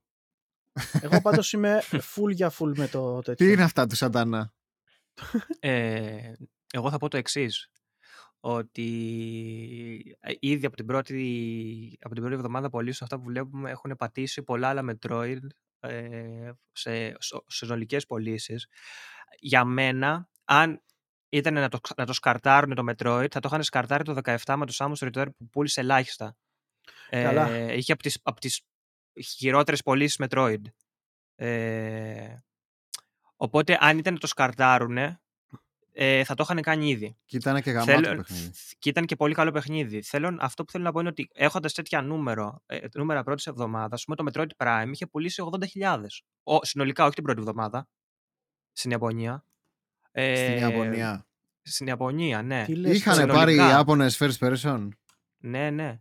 Ε, οπότε φανταστείτε την κλίμακα αυτή, τι διαφορετική κλίμακα είναι. Εγώ έχω ελπίδα και για αυτό που, που ανέφερε ο Σεπ και το πιστεύω και εγώ ότι θα, μπορεί, ξαφνικά θα λυθούν τα προβλήματα για, το, για, το, για τα Prime. Prime, ναι. Ωραία. Και μην Συγκεκριμένα, δούμε, για, συγκεκριμένα για το trilogy της Για του το Wii trilogy. ήταν ναι, το πρόβλημα. μην δούμε και Wii σύστημα όπως έχουν κάνει αντίστοιχα με το, με το SNES και κάποια στιγμή και στο Switch, έτσι. Ε, Μμμ. Μπα, θα έχει μεγάλο κόσμο. Ενδεχομένως. Ε, 064 νομίζω μείνει. για αργότερα μπορεί. Ε, αλλά... Τώρα δεν υπάρχει το 64 μήνυ, φίλε μου. Α. Κάτσε, περίμενε, περίμενε. Αλλά το μόνο σίγουρο ότι είναι πολύ, πολύ καλά τα στοιχεία που έχουμε μέχρι στιγμής. Έχω πολύ, έχω χαρεί αρκετά με αυτό που έχω δει. Μμ. Καλά, δεν ε, εννοείται ότι όλα αυτά είναι καλά νέα έτσι, για, το, για το franchise του Metroid. Oh yeah. Πάρα πολύ καλά. Τι απλά καλά. Γιατί είναι και από τα πιο σοβαρά franchise, με λίγο πιο σοβαρό Ναι. concept που έχουν στη Nintendo. Δεν είναι όπως Και- πούμε Zelda, σώζω την πριγκίπισσα και Ναι. Super Mario, καταλάβατε. Είναι λίγο ξεφεύγει, πάει λίγο στο πιο σοβαρό. Και σκέφτομαι ότι αν πούλησε τόσο καλά το, το Dread, πόσο καλά θα πουλήσει το Prime το 4, τουλάχιστον εκτός Ιαπωνίας. Ναι. Γιατί το Prime το 4, να ξέρετε, πολύ πιθανό να πουλήσει λιγότερο καλά στην Ιαπωνία. Ναι, ρε. ναι. Εννοείται. Όχι, δεν, είναι- δεν είναι αλήθεια είναι αυτό. Ναι, Και ο λόγος είναι γιατί πολύ απλά δεν ξέρω. Δεν το Είναι δέχομαι. first person Μαλάκα, δεν μπορώ shooter. να καταλάβω. Είναι first person shooter. Απλά. Ναι. Να πω ότι είναι τίποτα κανένα fast pace, να το καταλάβω, ρε φίλα. Δεν είναι τόσο fast pace. Ε, τα 2D πουλήσανε πιο πολύ στην Ιαπωνία από τα, τα πρώτα προσώπου. Τα παίζουν τα 2D, τα Ναι, ναι. ψιλοπαίζουν. Τα 2D. Ε, δεν ξέρω, είναι, έχει αλλεργία η Ιαπωνία στο Ναι, first ναι. person. Το νερό, το νερό, παιδιά. Δεν φταίει, μπράβο. Αλλά υπήρ... αυτά ήταν τα καλά της εβδομάδας για το, όσον αφορά το Metroid. Μμμ. Ε, τα κακά ήταν, εντάξει, να πούμε ότι υπήρχε ένα, ένα bug που δεν συνέβη σε όλους, έτσι, συμβαίνει σε κάποιους ε, προς το τέλος του παιχνιδιού που σου κλείνει το παιχνίδι. Δεν είναι game breaking όταν σου χαλάσει το save, αλλά σου κλείνει το παιχνίδι και λέει θα είναι εντός του Οκτώβρη έτοιμο κάποιο patch. Είναι δεν το είπε. Φυσικά μπορείς να το, να το προσπεράσεις αυτό το bug χωρίς Μπορείς να, το περιμένεις το patch. προσπεράσεις, Ναι, ναι, ναι. Ε, α- ουσιαστικά τι γίνεται. Αυτό το bug έχει ένα, ένα point στο χάρτη όπου έχει, σου δείχνει μια πόρτα. Πρέπει να βγάλεις αυτό το point σε εκείνο το σημείο για να μην σου κρασάρει το παιχνίδι. Ναι, ναι, ναι. Ε, ωστόσο, εντάξει, είναι, ένα, είναι κάτι που πρέπει να διορθωθεί. Έτσι. Εντάξει, εφόσον δεν είναι game breaking, Ακριβώς. ε, δεν είναι sauce, ας πούμε, γιατί θυμάστε, ε, θυμάστε με το Skyward Sword που Με τα είχε, save. με ένα, Μμ. σε- ναι, με ναι, τα save που υπήρχε πρόβλημα και τότε δεν είχαν και patch system στο Wii ναι, και ναι. κατέβαζες channel, μαλάκα κατέβαζες ξεχωριστό κα- channel, θυμάστε τα Καλά, Wii αυτό, channels. αυτό με το Wii, ρε μαλάκα. Εμένα μου λες. Που Για να αγόρασα κάνεις μεταχειρισμένο fix το το Wii και save διάγραφα σου. channels. Ναι, ναι, ναι, για να κάνεις fix τα saves. και είναι το μόνο channel που μπορείς να κατεβάσεις ακόμα αυτό. Ε, επειδή είναι για game breaking Lol. bug. Εντάξει, δεν υπάρχει. Ευτυχώς δεν είναι τέτοιου τύπου bug, αλλά το πιο σημαντικό που συνέβη μέσα στη βδομάδα είναι ότι οι developers του Metroid Dread, που είναι, νομίζω, ισπανικό το στούντιο, δεν είναι η, η Mercury Ναι. Steam. Νομίζω. Mercury Steam. Mercury είναι ισ- ισπανική. Ναι, ναι, ναι. Ε, μ, υπήρχαν κάποια άτομα που δούλεψαν στο game τα οποία όταν φαντάζομαι θα παρέλαβαν το παιχνίδι στα χέρια τους, που να τα αγόρασαν κιόλας ενδεχομένως, γιατί είχαν φύγει πλέον από την εταιρεία, είδαν ότι τα ονόματά τους δεν ήταν στο παιχνίδι. στα, στα credits του παιχνιδιού.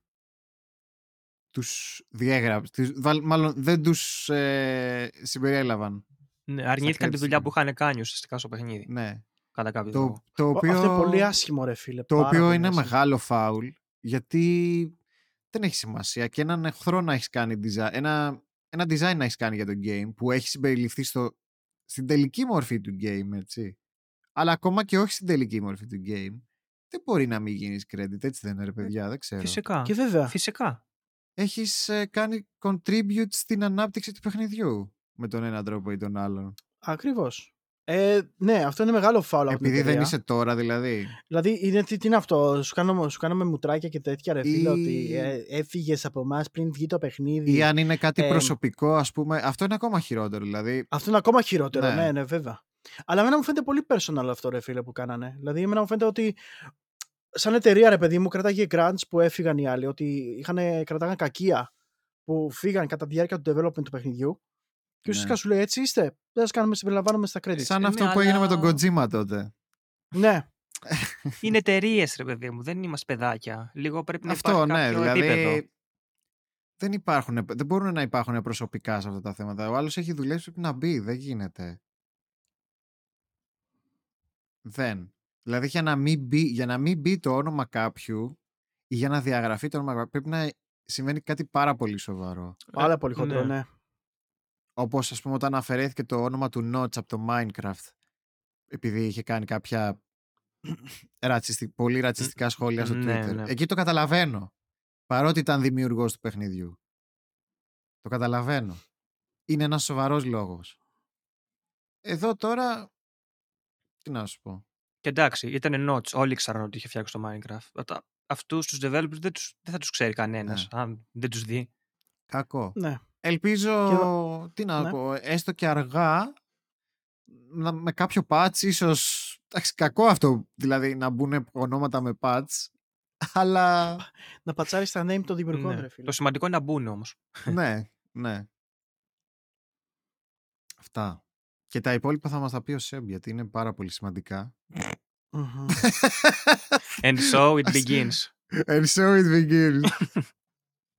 The expansion Λοιπόν. pack saga. The Expansion Pack Saga. Ας μιλήσουμε για αυτό το διαμάντι που δημιούργησε η Nintendo ε, ανακοινώνοντας το expansion του Switch Online. Ας τα πάρουμε λίγο από την αρχή βέβαια. Λοιπόν, Να, θυμίσω και, να, να θυμίσουμε και στον κόσμο τι έγινε, γιατί τα είχαμε πει Ναι. τότε, αλλά ναι. previously at Nintendo.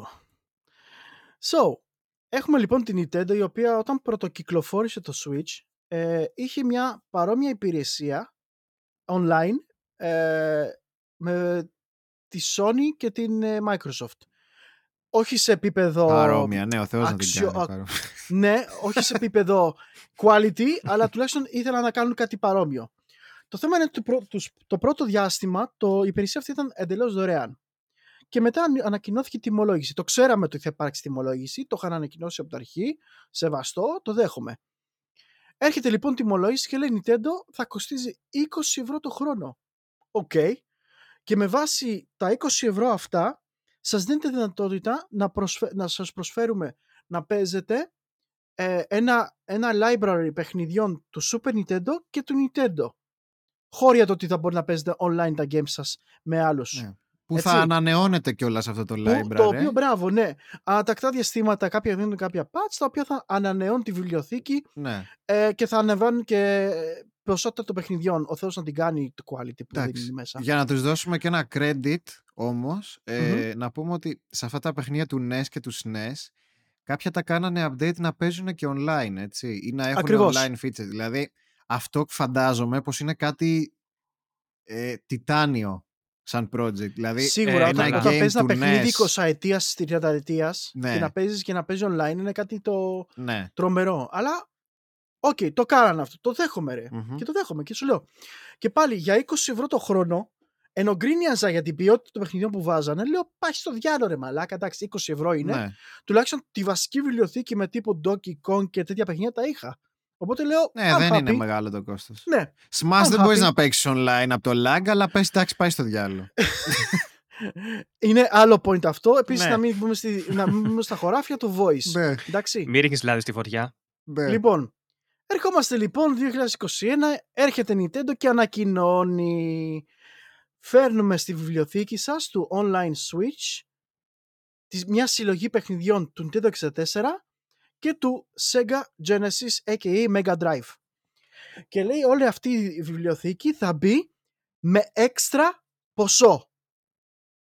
Και λέμε, όπα Nintendo, Tiers δηλαδή. Back up αυτά, λίγο. αυτά που έλεγαν οι fans πριν τα σκεφτεί η Nintendo. ότι Θα φτιάξει δηλαδή ναι. επίπεδα Και- συνδρομής. και έρχο- Μμμ. Και ερχόμασταν τώρα και λέμε what the fuck; Δηλαδή σου λέει η Nintendo τώρα ότι αν θέλεις να παίξεις αυτές τις δύο κονσόλες, δηλαδή Nintendo 64 και ε, Genesis Mega Drive, θα πρέπει να πληρώσεις έξτρα. Και το, το, το ωραίο της Nintendo, το κολπάκι, ήταν ότι δεν είπε τίποτα για τις τιμές. Τότε. Ναι, μας είχαν πει θα σας πούμε αργότερα.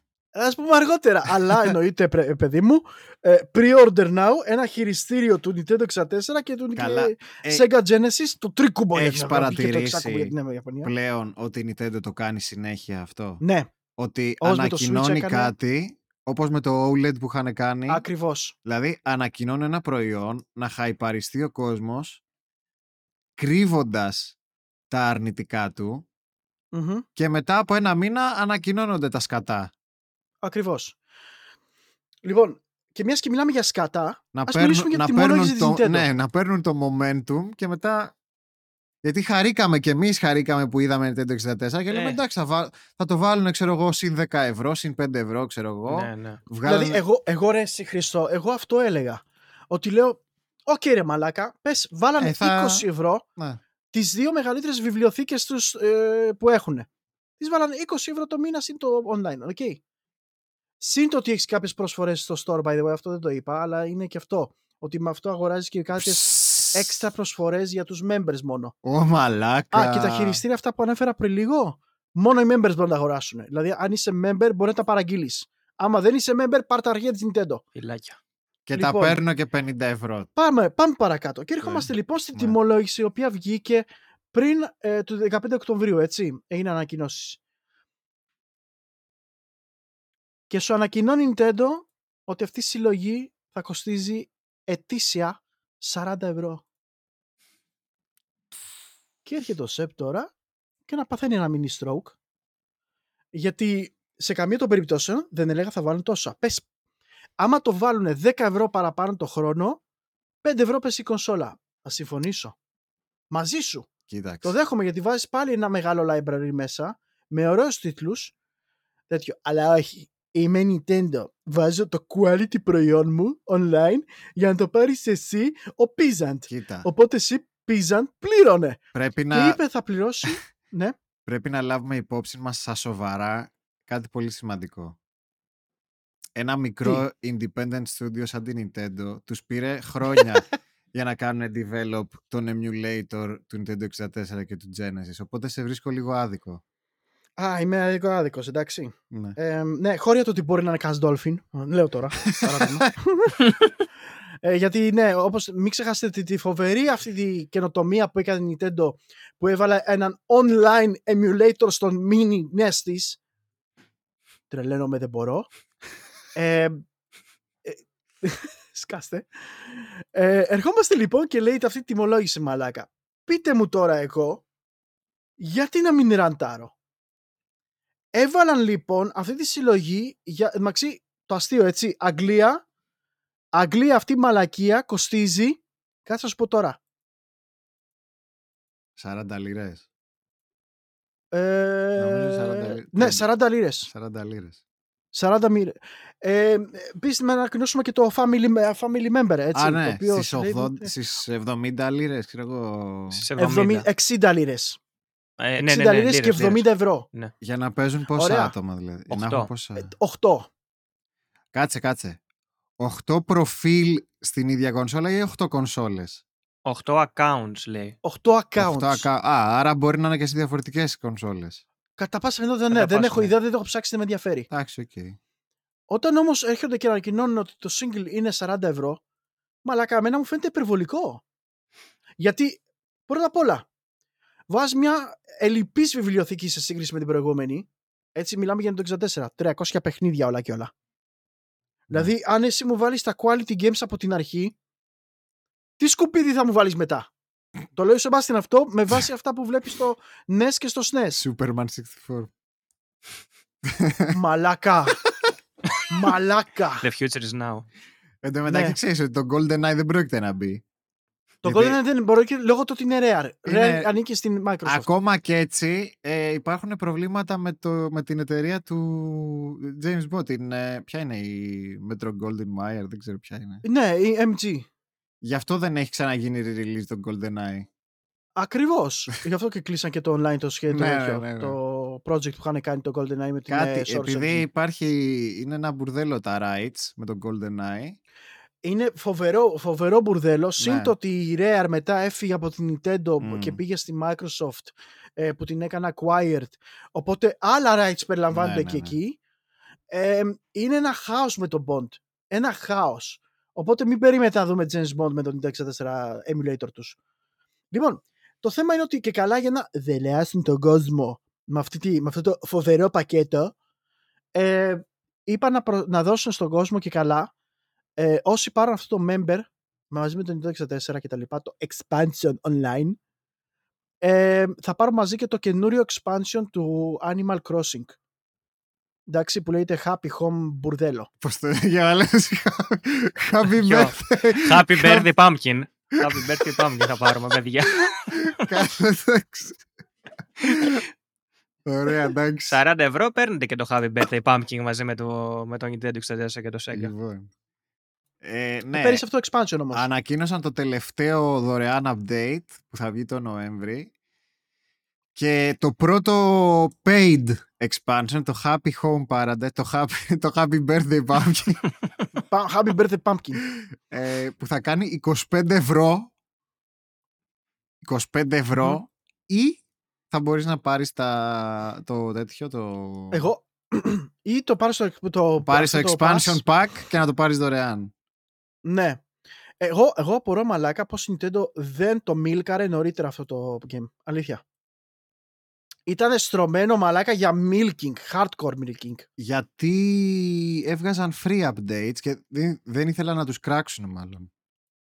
Ναι, μπουχουχου, λες και δεν τα πάρεις. Είχαν, είχαν επενδύσεις στο να βγάζουν δωρεάν updates και patches ε, και να συνεχίσει ο κόσμος να παίρνει το game. Και το, έχω- καλά, το έχουν πάρει δεκάδες 30 εκατομμύρια. και εκατομμύρια. Ναι, 30 30, και εκατομμύρια. ναι, ναι, ναι. Μιλάμε για τρελά νούμερα για το τέτοιο Σχεδόν Animal Crossing. 34 εκατομμύρια κόσμος. Θέλω, θέλω να αφήσω και την κοπέλα μου σε αυτό κάποια στιγμή. Θα δούμε τώρα πώς θα γίνει Ε, εντάξει, αυτό. είναι πολύ, πολύ chill game. Δεν έχω να πω κάτι Ναι, το κακό ξέρω, το για το ξέρω. Animal Crossing, αλλά... Κανένας. Μα εγώ δεν, δεν κράζω το Animal Crossing. Αχ, Ναι. ε, κράζω αυτό που κάνει η Nintendo τώρα με το online. Αυτό Ναι. δεν το έχω ξαναδεί πουθενά ρε μαλάκα. Έτσι, δεν το έχω ξαναδεί πουθενά. Να σου χρεώνουνε εκτός ότι ε, σου δίνουν διαφορετικό tier στο τι, τι θα μπορεί να παίξεις. Σου λέω ότι είναι και κλειδωμένο πίσω από το multiplayer, έτσι. Γιατί είναι. Α το πάρουμε και αυτό. Ναι, με θες το multiplayer, πάρει το απλό πακέτο. Δηλαδή, συγγνώμη τώρα, μαλάκα θα μου πουλάς πακέτα σε τη Vodafone. Αγαμίσου. Καλά, αυτό, το, αυτό που λες το... Κόκκινες εταιρείες και οι δύο. Δεν είναι τυχαίο. δεν, είναι τυχαίο, δεν είναι τυχαίο που το είπα έτσι. Αυτό Είναι που, τυχαίο. λες, αυτό που λες το βλέπω πρώτη φορά το τάδε να συμβαίνει. Δεν θα έπρεπε να είναι το μότο της Nintendo. Τι είναι αυτό, τι λες τώρα; Ναι, ε, πρωτοπορεί η Nintendo σε αυτό το τομέα. Πρωτοπορεί πάντα. Πρωτοπορία. Fuck Πρωτοπορία that στη μαλακία. shit. να πω εγώ κάτι. Βλέπουμε, Πες ό,τι θέλεις. βλέπουμε αυτό το, το πράγμα τώρα. Αυτό έτσι θα το Μμμ. αποκαλέσω. Με, τη, με την τιμή. Ναι. Και θέλω να σα ρωτήσω το εξής. Πιστεύετε ότι μελλοντικά, ενδεχομένως και, με ένα- και με τη- μια νέα έκδοση του Switch, ε, θα το χτίσουν τόσο που να φτάσει σε επίπεδα, να, ίσως να πάει και κοντά σε τιμή χρόνου έτους που να, να φτάνει Game Pass. Ναι, ρε. Δηλαδή φίλε, να να φτάσεις σου σε πω επίπεδο κάτι. να δίνεις 100 ευρώ για το, για το ετήσιο του Switch. Εγώ, εγώ σου, ας, σου- ας δούμε λίγο προμήνυμα. Ε, βλέπουμε την Nintendo η οποία σκότωσε ένα από τα καλύτερα ε, features που είχε το Wii με το Virtual Console Τα σκότω, το σκότωσε, κανονικά το σκότωσε. Ναι. Αυτό feature. Μην μου πεις δεν ήταν δυνατόν να υπάρχει και στο Switch κτλ. Μπούρδε, γιατί θέλω να κάνω αυτή την πίπα. Ε, εγώ ραντάρω τώρα για αυτό το πράγμα. Γιατί η Nintendo ουσιαστικά ήθελε να βγάλει με κάποιο τρόπο λεφτά από αυτό, καταλαβες; Κάποιο τρόπο. ε, Δηλαδή, εγώ έχω πει αυτό το Virtual Console μαλάκα ήταν εκτό ένα χρυσάφι. Α μου τα πούλαγαν όλα ρε μέσα. Ξέρεις έτσι, Δεν τι; έχω πρόβλημα. Εγώ καταλαβα... απ' τη μία καταλαβαίνω την Nintendo με το expansion pack. Γιατί, θα σου πω γιατί. Και με το Nintendo Switch. Όχι για την τιμή. Καταλαβαίνω το, γιατί το κάνουν σαν pass. Γιατί Μμμ. στο Virtual Console, όπως και να το κάνεις, δεν πουλάνε όλα τα game. Δηλαδή, εσύ έχεις κάνει το effort να τα κάνεις port ή ξέρω εγώ emulate της κατά, να φτιάξεις τέλος πάντων ένα πακετάκι, αλλά δεν θα πουλήσεις ας πούμε, ξέρω εγώ, το κάθε νης παιχνίδι. Εντάξει, θυμάσαι, είχε και πολύ νης παιχνίδια το Πολύ Virtual νη- Console, Όχι, έτσι. Ε, είναι, είναι αυτή τη στιγμή αυτό που βάζεις το καινούριο είναι μόνο niche. Ναι, παιχνίδια του, είχε μέσα στο Virtual Console παιχνίδια του PC Engine, του Neo Geo, δηλαδή παιχνίδια που μπορεί να είχαν πουλήσει 100 κόπιες σε όλο τον κόσμο, έτσι. Στο, στη Virtual Console. Εγώ το θεωρούσα χρυσό ρε μαλάκα αυτό το πράγμα. Ήτανε, αλλά Δυστυχώς δεν το ζήσα. όμως. δεν καταλαβαίνω προς τα που το πάνε τώρα. Δηλαδή, σου πουλάει τώρα το expansion pack, ωραία, και στο, σου διπλασιάζει την τιμή. Στο μέλλον, ας πούμε, όταν θα θες να προσθέσεις και άλλες κονσόλες. Θα θες Ε, να βάλεις πόσο θα Turbo πάει; Graphics. Θα θες να βάλεις Neo Geo. Θα θες να βάλεις το ένα το άλλο. Δηλαδή, τι θα κάνεις; Θα φτιάξεις... Μετά θα κάνει bundles ρε. Τι θα, θα κάνει κα- bundles του, τι θα του κάνεις; τύπου του κόλου. θα Editions, πληρώνεις- εννοείς διαφορετικές edition. Ναι, τι θα κάνεις; Θα πληρώσεις Nintendo Switch Online και θα παίρνεις και pass για κάθε κονσολίτσα που θες να έχεις τη library της. Κοίτα, εγώ μ. πιστεύω ότι αυτό το κάνουν με Καταλαβαίνετε βάση... πόσο τριμπούρδελο είναι Ναι, αυτό. ναι, ναι, ναι. Εμένα μου λες. Εμένα μου λες. Δηλαδή, σου λέω, εγώ, εγώ δεν καταλαβαίνω τη λογική πίσω από αυτό. Δηλαδή, η Nintendo τώρα ε, νομίζω ότι κάνει κάτι σαν service στον κόσμο, επειδή τα δίνει αυτά στον κόσμο. Έτσι.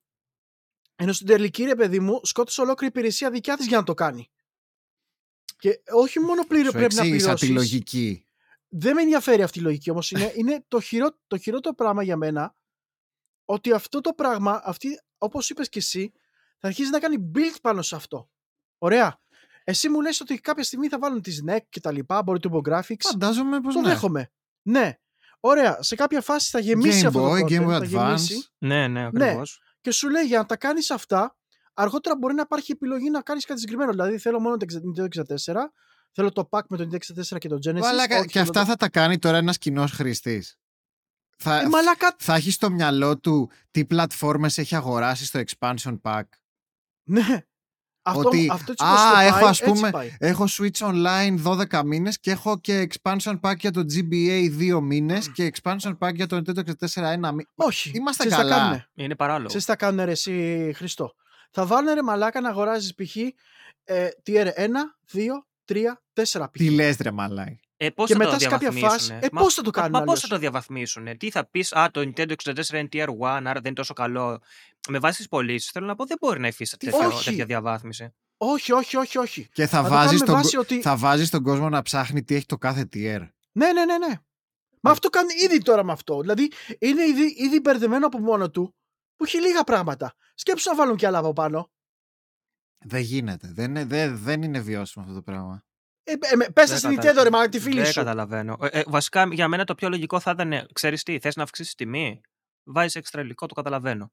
Θα αφήσεις το Switch Αύξησε Online τη τη, βασική ναι, του α- έκδοση. αύξησε τη και τη βάλ τα βασική του όλα έκδοση. εκεί μέσα. Αυτό. Αύξησε τι και πες, θα τη βάλω τόσο. Θα κρυβίνει. Θα είναι ακριβή. Θα είναι 60 ευρώ. Ξέρω εγώ. Αλλά ό,τι Αλλά έρθει θα έχει τα θα πάντα μείνει σε αυτή μέσα. την τιμή. Ό,τι έρθει. Θα έχει Turbo Graphics, θα έχει Genesis, θα έχει το ένα, θα έχει το Α, άλλο. αυτό, αυτό. Ναι, πες ότι αυτό, το- αυτό το Λογική pack, ρε παιδί μου, Netflix. ναι. Μπράβο. Ότι είχε αυτό το pack τα πάντα όλα. Πάρ' το. ναι, Εντάξει. είναι δηλαδή, δικό σου. επειδή ξέρω ότι δεν θα μου βγάζει το κάθε ένα από αυτά λεφτά, δηλαδή, εντάξει, μπορεί να μην πουλήσει το Castlevania Bloodlines του Genesis να μου βγάλει λεφτά, αλλά θα στο δίνω μέσα σε ένα bundle που θα σου πουλάω το bundle. Δεν θα όπως το, το πας. κάνει είναι Nintendo. Ναι, τι να Θα σου βρει, πω. τρόπο, θα βρει τρόπο αυτή τη στιγμή να το κάνει milk αυτό. Εντάξει. θα, το, θα βρει τρόπο να το κάνει milk. Δεν ξέρω. Φταίνει και οι Θα είναι καταναλωτές. μπερδεμένο. Φταίνει και οι καταναλωτές. Εννοείται. Φταίνει οι καταναλωτές. εδώ, εδώ εγώ θα κάνω ε, δις- τέτοιο. Θα σταματήσω τη συνδρομή. Δεν υπάρχει λόγος, by the way, να έχω Super Nintendo και Nintendo αυτά Εντάξει, τα games και που εμείς να πούμε ανεβάζει. τώρα είμαστε και λίγο πολύ. Καμιά φορά είμαστε και λίγο αγκουγάνοι εμείς καταναλωτές, γιατί πάμε και παίρνουμε τη συνδρομή, λες, θα το πάρω και το έχεις και λες το έχω και δεν το χρησιμοποιείς ποτέ στην τελική καμιά φορά. Εγώ το έχω κιόλας γιατί κάποια, ε, κάποια από αυτά τα παιχνίδια τα έχω παίξει και on stream. Ωραία. Το έχω για αυτό το λόγο, γιατί με βοηθάει πάρα πολύ στο stream. Του είναι NES. πολύ ζυμό. Δεν χρειάζεται να ασχοληθώ με τέτοιο. Με, με, ναι, NES, ε, NES και τέτοιο. Και Super Nintendo. Γιατί ρε μαλάκα, απλά ανοίγω την κονσόλα Ναι, και οκ. παίζω. Δεν χρειάζεται emulator τίποτα ρε μαλάκα, παίζει μια χαρά smooth. Ναι. Ένα αυτό. Γι' αυτό το λόγο, κα- κατά κύριο λόγο το είχα, έτσι. Έπαιζα και off stream λίγα παιχνιδάκια. Αλλά παρόλα αυτά, ρε φίλε, εντάξει ρε μαλάκα, δεν, δεν, μου φαίνεται, δεν μου φαίνεται quality πλέον. Δεν μου φαίνεται quality. Και ειδικά με τον καιρό. Και το, ε, πόσο μάλλον όταν θα βγουν αυτά, αυτά τα δύο emulators, τι θα μπορούν να προσφέρουν παραπάνω από τα άλλα.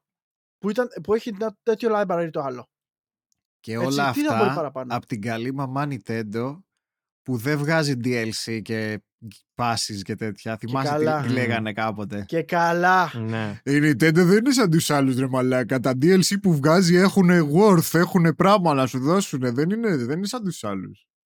Ναι. Δεν είναι αθώοι, δεν ξέρουν από DLC και από Μμ. passes. και από Καλά. τέτοια. Όχι, απλά ζηλεύουν το, τα δίληση που κάνουν οι άλλοι μαλάκα και λένε ηλίθιοι. Ηλίθιοι. Καθίσα και είπατε τις πίπες μαλάκα, τώρα πρέπει να το παίζουμε καλοί. Μαλάκες. Α, σε, εγώ, ξέρει η Nintendo τι κάνει. Λέει κάτσε κοντά, δεν του βλέπεις τους βλάκες. τα Ε, τρώνε κάτι όλα. που λέγαμε Δώσε. πριν από το stream. Αυτή τη στιγμή ε, το like και το disli- τα likes και τα dislikes στο βίντεο της παρουσίασης του pricing Καλά, ναι. είναι τον τα άρεσε. likes ξέρω εγώ στο 10% έτσι 15% ας πούμε και όλα τα άλλα Ναι, ναι. dislikes τι πιστεύετε ότι θα, θα, θα πει κάτι αυτό στην Nintendo; Ε, Όχι, αμφιβα- Nintendo είναι. αμφιβάλλω. εγώ δεν έχω δει Αμφιβάλλω. ποτέ κάποια κατακραυγή να αλλάζει κάτι στην Nintendo Επηρεάζει την Nintendo. ναι. Απλά ναι. θα ξεχαστεί. Απλά θα ξεχαστεί, παιδιά. It's, an- it's another day in the office, ρε μαλάκα. μπορεί Nintendo. να κάνει κάτι άλλο στο μέλλον που να, όχι να το διορθώσει, αλλά αυτό καθε αυτό δεν θα αλλάξει. Δηλαδή δεν θα πει Α, είδαμε ότι Μπάλωμα. μας κράξατε, άρα θα το θύνουμε. Αυτό δεν το έχει κάνει ποτέ, ποτέ. Ναι, μαλάκα. Α, ναι. δεν το Nintendo- ξέρεις γιατί δεν το κάνει. Γιατί άμα το κάνει μία, τέλειωσε μετά. Η τελευταία Ναι. φορά που θυμάμαι να το έκανε ήταν με το 3DS. Αν θυμάστε, που αναγκάστηκε και το έκανε, που έλεγε είναι πολύ ακριβό, το κόβουμε την τιμή. Καλά, περίμενε. Το έκανε και με τον Gamecube. Γιατί δεν πουλάγε τίποτα. Ε, αυτό είναι παλιά. άμα δεν το κόβε. Ε, Γιατί, παλιά, γιατί και ναι. το 3DS τι είναι, ρε μαλάκα, με Ε, κορδεύεις. εντάξει, είναι πιο, πιο, πιο κοντά. Πιο πρόσφατο είναι μεν, Είναι αλλά είναι πιο και αυτό πρόσφατο. πάρα πολύ παλιό hardware. πλέον. Έλα μωρέ π- τώρα ε, πρόσφατο είναι τι θέλεις Α, τώρα α, Ναι, ναι, γιατί έχουμε το Switch πάει- είναι τελευταία τεχνολογία, εχμή, ας πούμε. ναι, πολύ, μπράβο, ναι. Μαλάκα.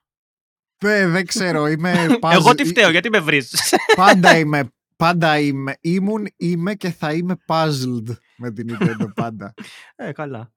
Θα έπρεπε όλοι να είναι χρυσοί. Είναι μυστήριο, μυστήριο πλέον η Nintendo. ναι, ναι, Ε, ναι. Γάμισε τα. Και όχι τίποτα, μαλάκα δεν αλλάζει. Και δεν ξέρεις, αλλάζει, ρε είναι- φίλε, και και πάει προς το χειρότερο. ξέρεις τι γίνεται τότε μεταξύ με την Nintendo όταν όταν δεν είσαι fanboy γιατί αν είσαι fanboy γαμάνε όλα Ναι. ε, όταν είσαι απ' έξω και τα βλέπεις σαν τρίτος βλέπεις ρε παιδί μου και εγώ «Ω, μια φορά γαμάει και δυο φορές δηλαδή τι να πω, ένα βήμα Γαμιέται. μπρος, δέκα βήματα πίσω είναι η Nintendo μια Ναι, ζωή ε, Εμπρό πίσω. Κάθε πέρσι Ναι. καλύτερα που λένε.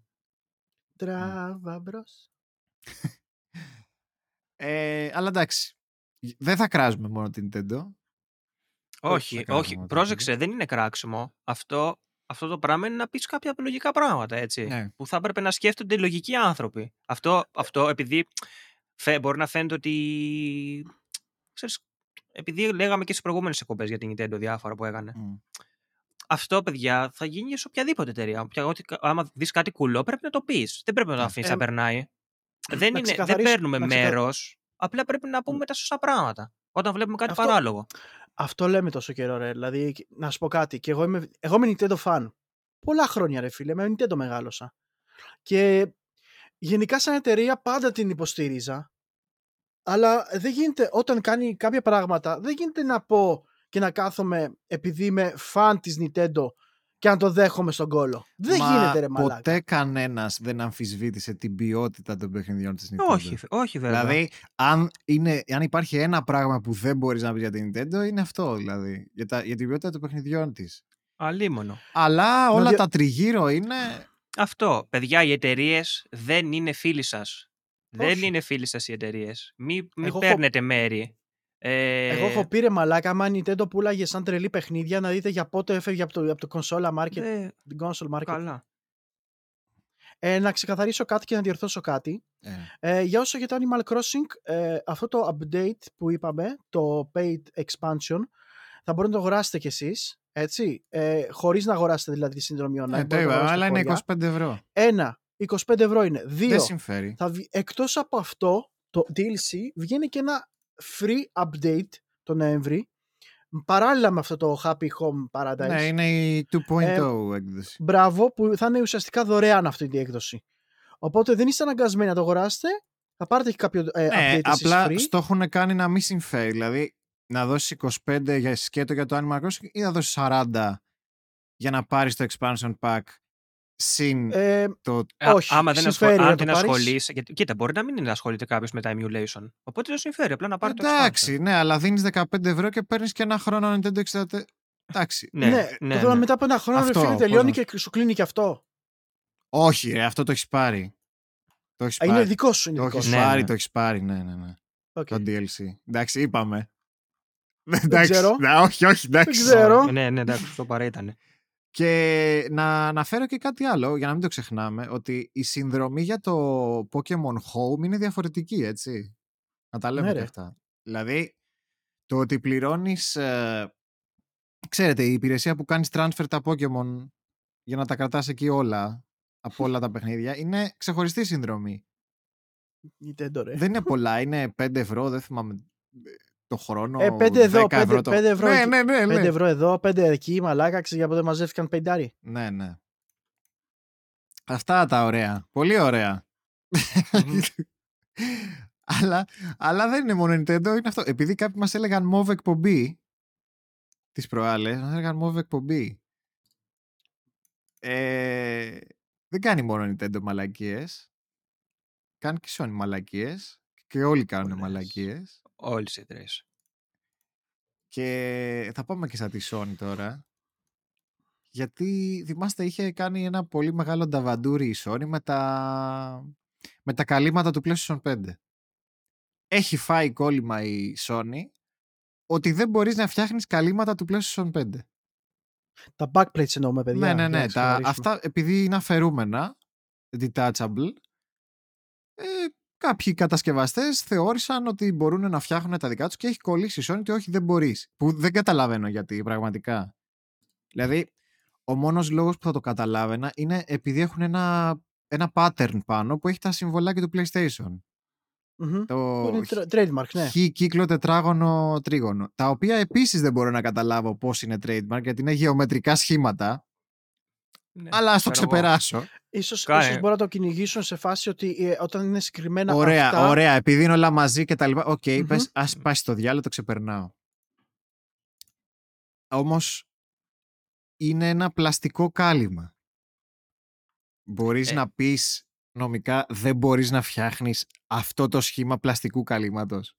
Ε, ναι. Επίσης, το πρόβλημα νομίζεις ότι είναι το trademark. Όχι. Δεν, νο- δεν νομίζω. Ναι, θέλω να πω, Όχι. δεν είναι ο λόγος αυτός ότι δεν έχει Όχι, πάνω όχι, τα, δεν είναι ο τα λόγος σύμβολα. αυτός. Όχι, ρε, Δηλαδή, όχι, ούτε καν. Απλά πραγματικά προσπαθώ. ε, ο λόγος προ, προ- προφανώς είναι ότι θέλουν να βγάλουν επίσημα Ναι. Α, faceplates. για merchandise, δηλαδή, ναι. αντί να βγάζουν πλέον ε, limited editions που βγάζανε για το 4 και το 3 κτλ. να βγάζουν limited faceplates. Μμμ. Μμμ. Ε, τώρα η Ξεκάθαρα D-Brand, είναι η αυτό. D-Brand ας πούμε, τώρα συγκεκριμένη περίπτωση που λέμε, πολύ γνωστή εταιρεία, θα την έχετε δει σίγουρα και στο YouTube που τη διαφημίζουν όλοι οι YouTubers με τα καλύματα, τα αυτοκόλλα κτλ. Ήθελε να φτιάξει τα dark plates όπως τα έλεγε, που θα ήταν πλαστικά καλύματα για το PlayStation 5 μαύρου χρώματος, επειδή δεν υπάρχει μετά από ένα χρόνο κυκλοφορίας του PS5 μαύρο μοντέλο.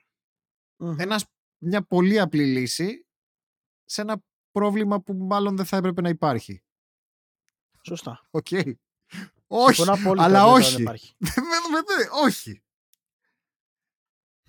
Δηλαδή, ε, και τα πήρανε πίσω δηλαδή. Είχε να κάνεις pre-order και τέτοια και τα πήρανε πίσω γιατί τους απείλησε η Sony με legal action. Δηλαδή δεν προέβη σε legal action, αλλά ξέρεις, είναι αυτό πάντα που λέει. Αυτό είναι το legal bullying.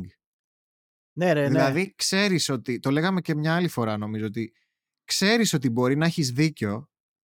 Δηλαδή είμαι σχεδόν σίγουρος ότι η D-Brand θα κέρδιζε το όποιο δικαστήριο με τη Sony. Ναι, ναι, ναι. Αλλά θα σε κάνει bleed. Αλλά ναι, μπαίνεις στη διαδικασία να λες ότι δεν αξίζει τα δικαστικά έξοδα όλη αυτή η μανούρα.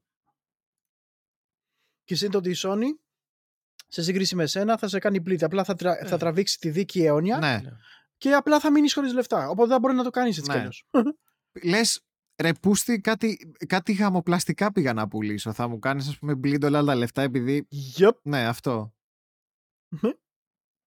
Εντάξει, ναι, επειδή έχει τους δικηγόρους η Sony θα σε στραγγίξει ας πούμε για τα πλαστικά τα καλύματα. Ναι, γιατί έβαλες ε, ζάσταβα πλαστικό στην πόρσε. ναι. Και να ξέρεις ποιο είναι το θέμα, ρε, εσύ, ρε παιδιά, ότι δεν το κάνει ακόμα. Δηλαδή να πεις ότι, OK, κυκλοφόρησε δικά της backplates, Ναι, τα οποία μπορεί να τα κάνεις ναι και να τα επειδή πάρεις θα, official από τη επειδή Sony, θα. επειδή θα τους καυλώσει στο μέλλον. Θα βγάλουμε εμείς στο μέλλον. Δηλαδή, γαμάς όλους, πραγματικά όλους όσους θα υποστήριζαν και το official προϊόν, γιατί σίγουρα το official μπορεί να έχει κάτι της παραπάνω, σαν ε, brand ρε παιδί μου της Sony, ότι αν ένας φαν, ok, θα πει ότι ας πάρω αυτό το third party ε, backplate, έτσι για να το κάνω μαύρο, γιατί γουστάρω. Και σε κάποια φάση ανακοινώνει η Sony δικά της backplates μαύρα, με πες, το σηματάκι του της Sony, με το τέτοιο του PlayStation 5 και τα λοιπά, και να το κάνει λίγο πιο παπάντζα, μαλάκα πίστεψε θα πουλήσει μια χαρά. Λοιπόν, εγώ το αποφάσισα. Όποιος βάφει Για τα πες. δικά του plates, φυλακή. Ω μαλάκα. Δεν- νομίζω δεν δίκαιο. επιτρέπεται, δεν ακούγεται επιτρέπεται δίκαιο. να έχεις τέτοιο, να έχεις μαύρο Μ' plate. ακούγεται Σε πολύ βρίσκω, δίκαιο σε αυτό βρίσκω που πολύ λες. χαλαρό. Είσαι πολύ χαλαρός Μμμ. για τις συνέπειες. Θανατική, τσιραρισμένος θανατική είναι κοντά. ποινή. Μαλάκα. Τουλάχιστον Λοιπόν. να το σκεφτόμαστε. λοιπόν, όποιος, βα, όποιος βάφει άλλο χρώμα, non, ο- όποιος έχει μη λευκού χρώματος ε, plates PlayStation 5 θα υπάρξει θανατική ποινή τέλος. Δεν ξέρω μαλάκα, αλήθεια. Είναι, είναι χαζό, είναι χαζό απλά. Και δεν είναι, Συν το- δεν είναι καν hardware modification, έτσι. Δεν Ναι, είναι hardware modification, ναι. αυτό είναι το χειρότερο. Δεν είναι ότι σου Είναι πουλάνε τραγικό. ούτε τη συσκευή με κάποιο modification σου πουλάνε, ούτε κάποιο κομμάτι hard. Είναι, πλαστι... είναι κομμάτια πλαστικού πραγματικά. Ξέρω εγώ, βγάλε, Μαλάκα, βγάλε, να σου πω βγάλε και κάτι. βάπσταξ. Δηλαδή, τι Πες, φάση. θες, θες Ε, να σε ντύκρε μαλάκα Sony. Πήγαινε πες, ξέρεις κάτι. Οκ, πουλά plek- backplates τις δικές σου. Απλά θέλω ποσοστό. Ένα μικρούλι. Είναι Ε, ντροπή πέντε από Ρε τον φίλε. πρώτο της βιομηχανίας, γιατί είναι η πρώτη πάνω Εντάξει, ναι. θεμά τους. Είναι ντροπή από τον πρώτο μιας βιομηχανίας αυτό το πράγμα. Ρε φίλε, ο άλλος Είναι ντροπή. πλήρωσε την κονσόλα, την αγόρασε.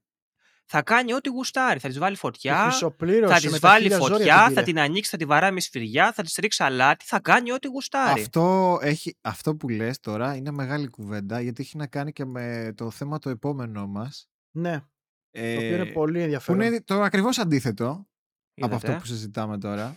Ε, Για Επειδή να πάμε και σε αυτό. τώρα, τώρα θα μας πούνε πράσι, το πράσινο podcast. Μμ. Καλά, Τώρα είμαστε πρασινίζει το χρόνια. πράγμα. Κάτσε κάθε stream, αλλά... κάτσε, κάτσε, κάτσε. Σε Έχουμε κάθε stream αλλάξει αλλάζουμε τρία στρατόπεδα. χρώματα. έχουμε Έχουμε αλλάξει. αλλάξει πολλά. Έχουμε, έχουμε αλλάξει όλα τα στρατόπεδα, Όχι, ρε μαλάκα. Κόκκινοι δεν ήμασταν ποτέ. Δεν Γιατί ήμασταν ρε μαλάκα, κο- έχω πει κα- και Εγώ, καλά λόγια εγώ κάποια είμαι στιγμή για λευκός, την Nintendo. παιδιά. κόκκι- Τι είναι το λευκό; Είμαι ουδέτερο εγώ. White Ε, trash. Λευκό όβρακος. White Δεν είμαι κανένα χρώμα. Sorry, sorry, my bad.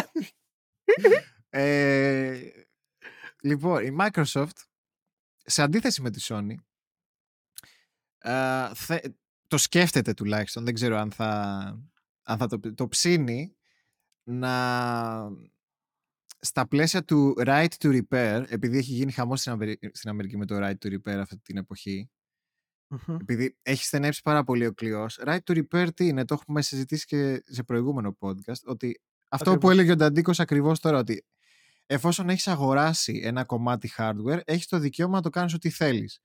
Οι εταιρείες, οι manufacturers κονσολών τα τελευταία χρόνια θεωρούν ότι επειδή είναι δική, δικό τους κατασκεύασμα, ότι έχουν και αυτοί δικαιώματα αφότου την έχει αγοράσει την κονσόλα. Και το right to repair Ναι. στην ουσία προσπαθεί να προστατεύσει τον καταναλωτή από τέτοιες πρακτικές που σου λέει ότι εσύ το πήρες μέσα, θα κάνεις ότι, μέσα και έξω θα κάνεις ό,τι θέλεις εσύ. Σε λογικά πλαίσια, έτσι. Ε, Ναι, γιατί δεν δεν, μιλάμε για έχουν, χα- δεν modification έχουν chip πει και τώρα να τέτοια. βάλεις μέσα ό,τι θέλεις. Έχουν πει να, ότι θα υπάρξουν οδηγίες δηλαδή αν γίνει αυτό το πράγμα. Ναι, θα ρε υπάρχουν παιδί μου, εντάξει. κατευθυντήριες οδηγίες. Ε, ότι θα, θα έχεις κάποιες επιλογές οι οποίες είναι ασφαλείς και ξέρουν ότι λειτουργούν και αυτές θα μπορείς να ακολουθήσεις. Ναι, ναι, ναι. Και ότι αν έχουν ακολουθηθεί αυτές, αυτά τα στάνταρ τέλος πάντων, ότι δεν θα σου. Δεν θα σου καίγεται εγγύηση. Αυτό, ναι. Γιατί. Ναι, γιατί μέχρι, προ- μέχρι πρόσφατα, άμα ανοίξετε τέτοιο την κονσόλα σας, ακόμα και τη λύσετε μόνο και μόνο για να φυσήξετε Ναι, το, το, ναι. το σκόνη, χαλάει το shield of approval. Ναι, Έτσι. λέει void Οπότε- if tiered και τέτοια. Αυτά τα Μπράβο. κλασικά τα αυτοκολλητάκια. Ναι, τα οποία αυτομάτως σου ε, κάνουν την κονσόλα να μην έχει εγγύηση. Ναι. Ωραία. Είναι ακριβώς το Λοιπόν. άλλο άκρο από αυτό που συζητούσαμε με τη Sony. Δηλαδή ότι η Ναι. Microsoft. Τώρα δεν έγινε, δεν έγινε για να πάνε κόντρα στη Sony, φαντάζομαι. Φαν- Έγινε... Όχι, όχι, όχι, όχι. όχι, όχι. Είναι, είναι με βάση αυτό που λες και εσύ με το right to repair, γιατί εμ, κυριολεκτικά η Apple το έχει γαμίσει και έχει πεθάνει. Λόγω Apple στο γίνεται συγκεκριμένο αυτό. ναι. θέμα. Ναι, ναι.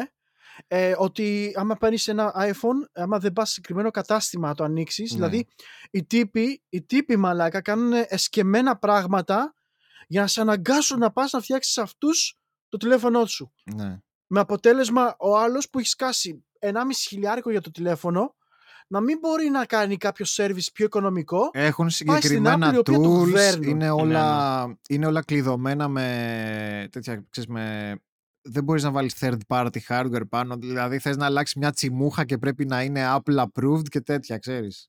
Εν τω με- εν τω μεταξύ, κάποιοι έχουν ανοίξει δικά τους εργαστήρια μαλάκα και τους κυνηγάει η Apple ρε μαλάκα. Και ναι. του κυνηγάνε ρε. ναι, ναι, ναι.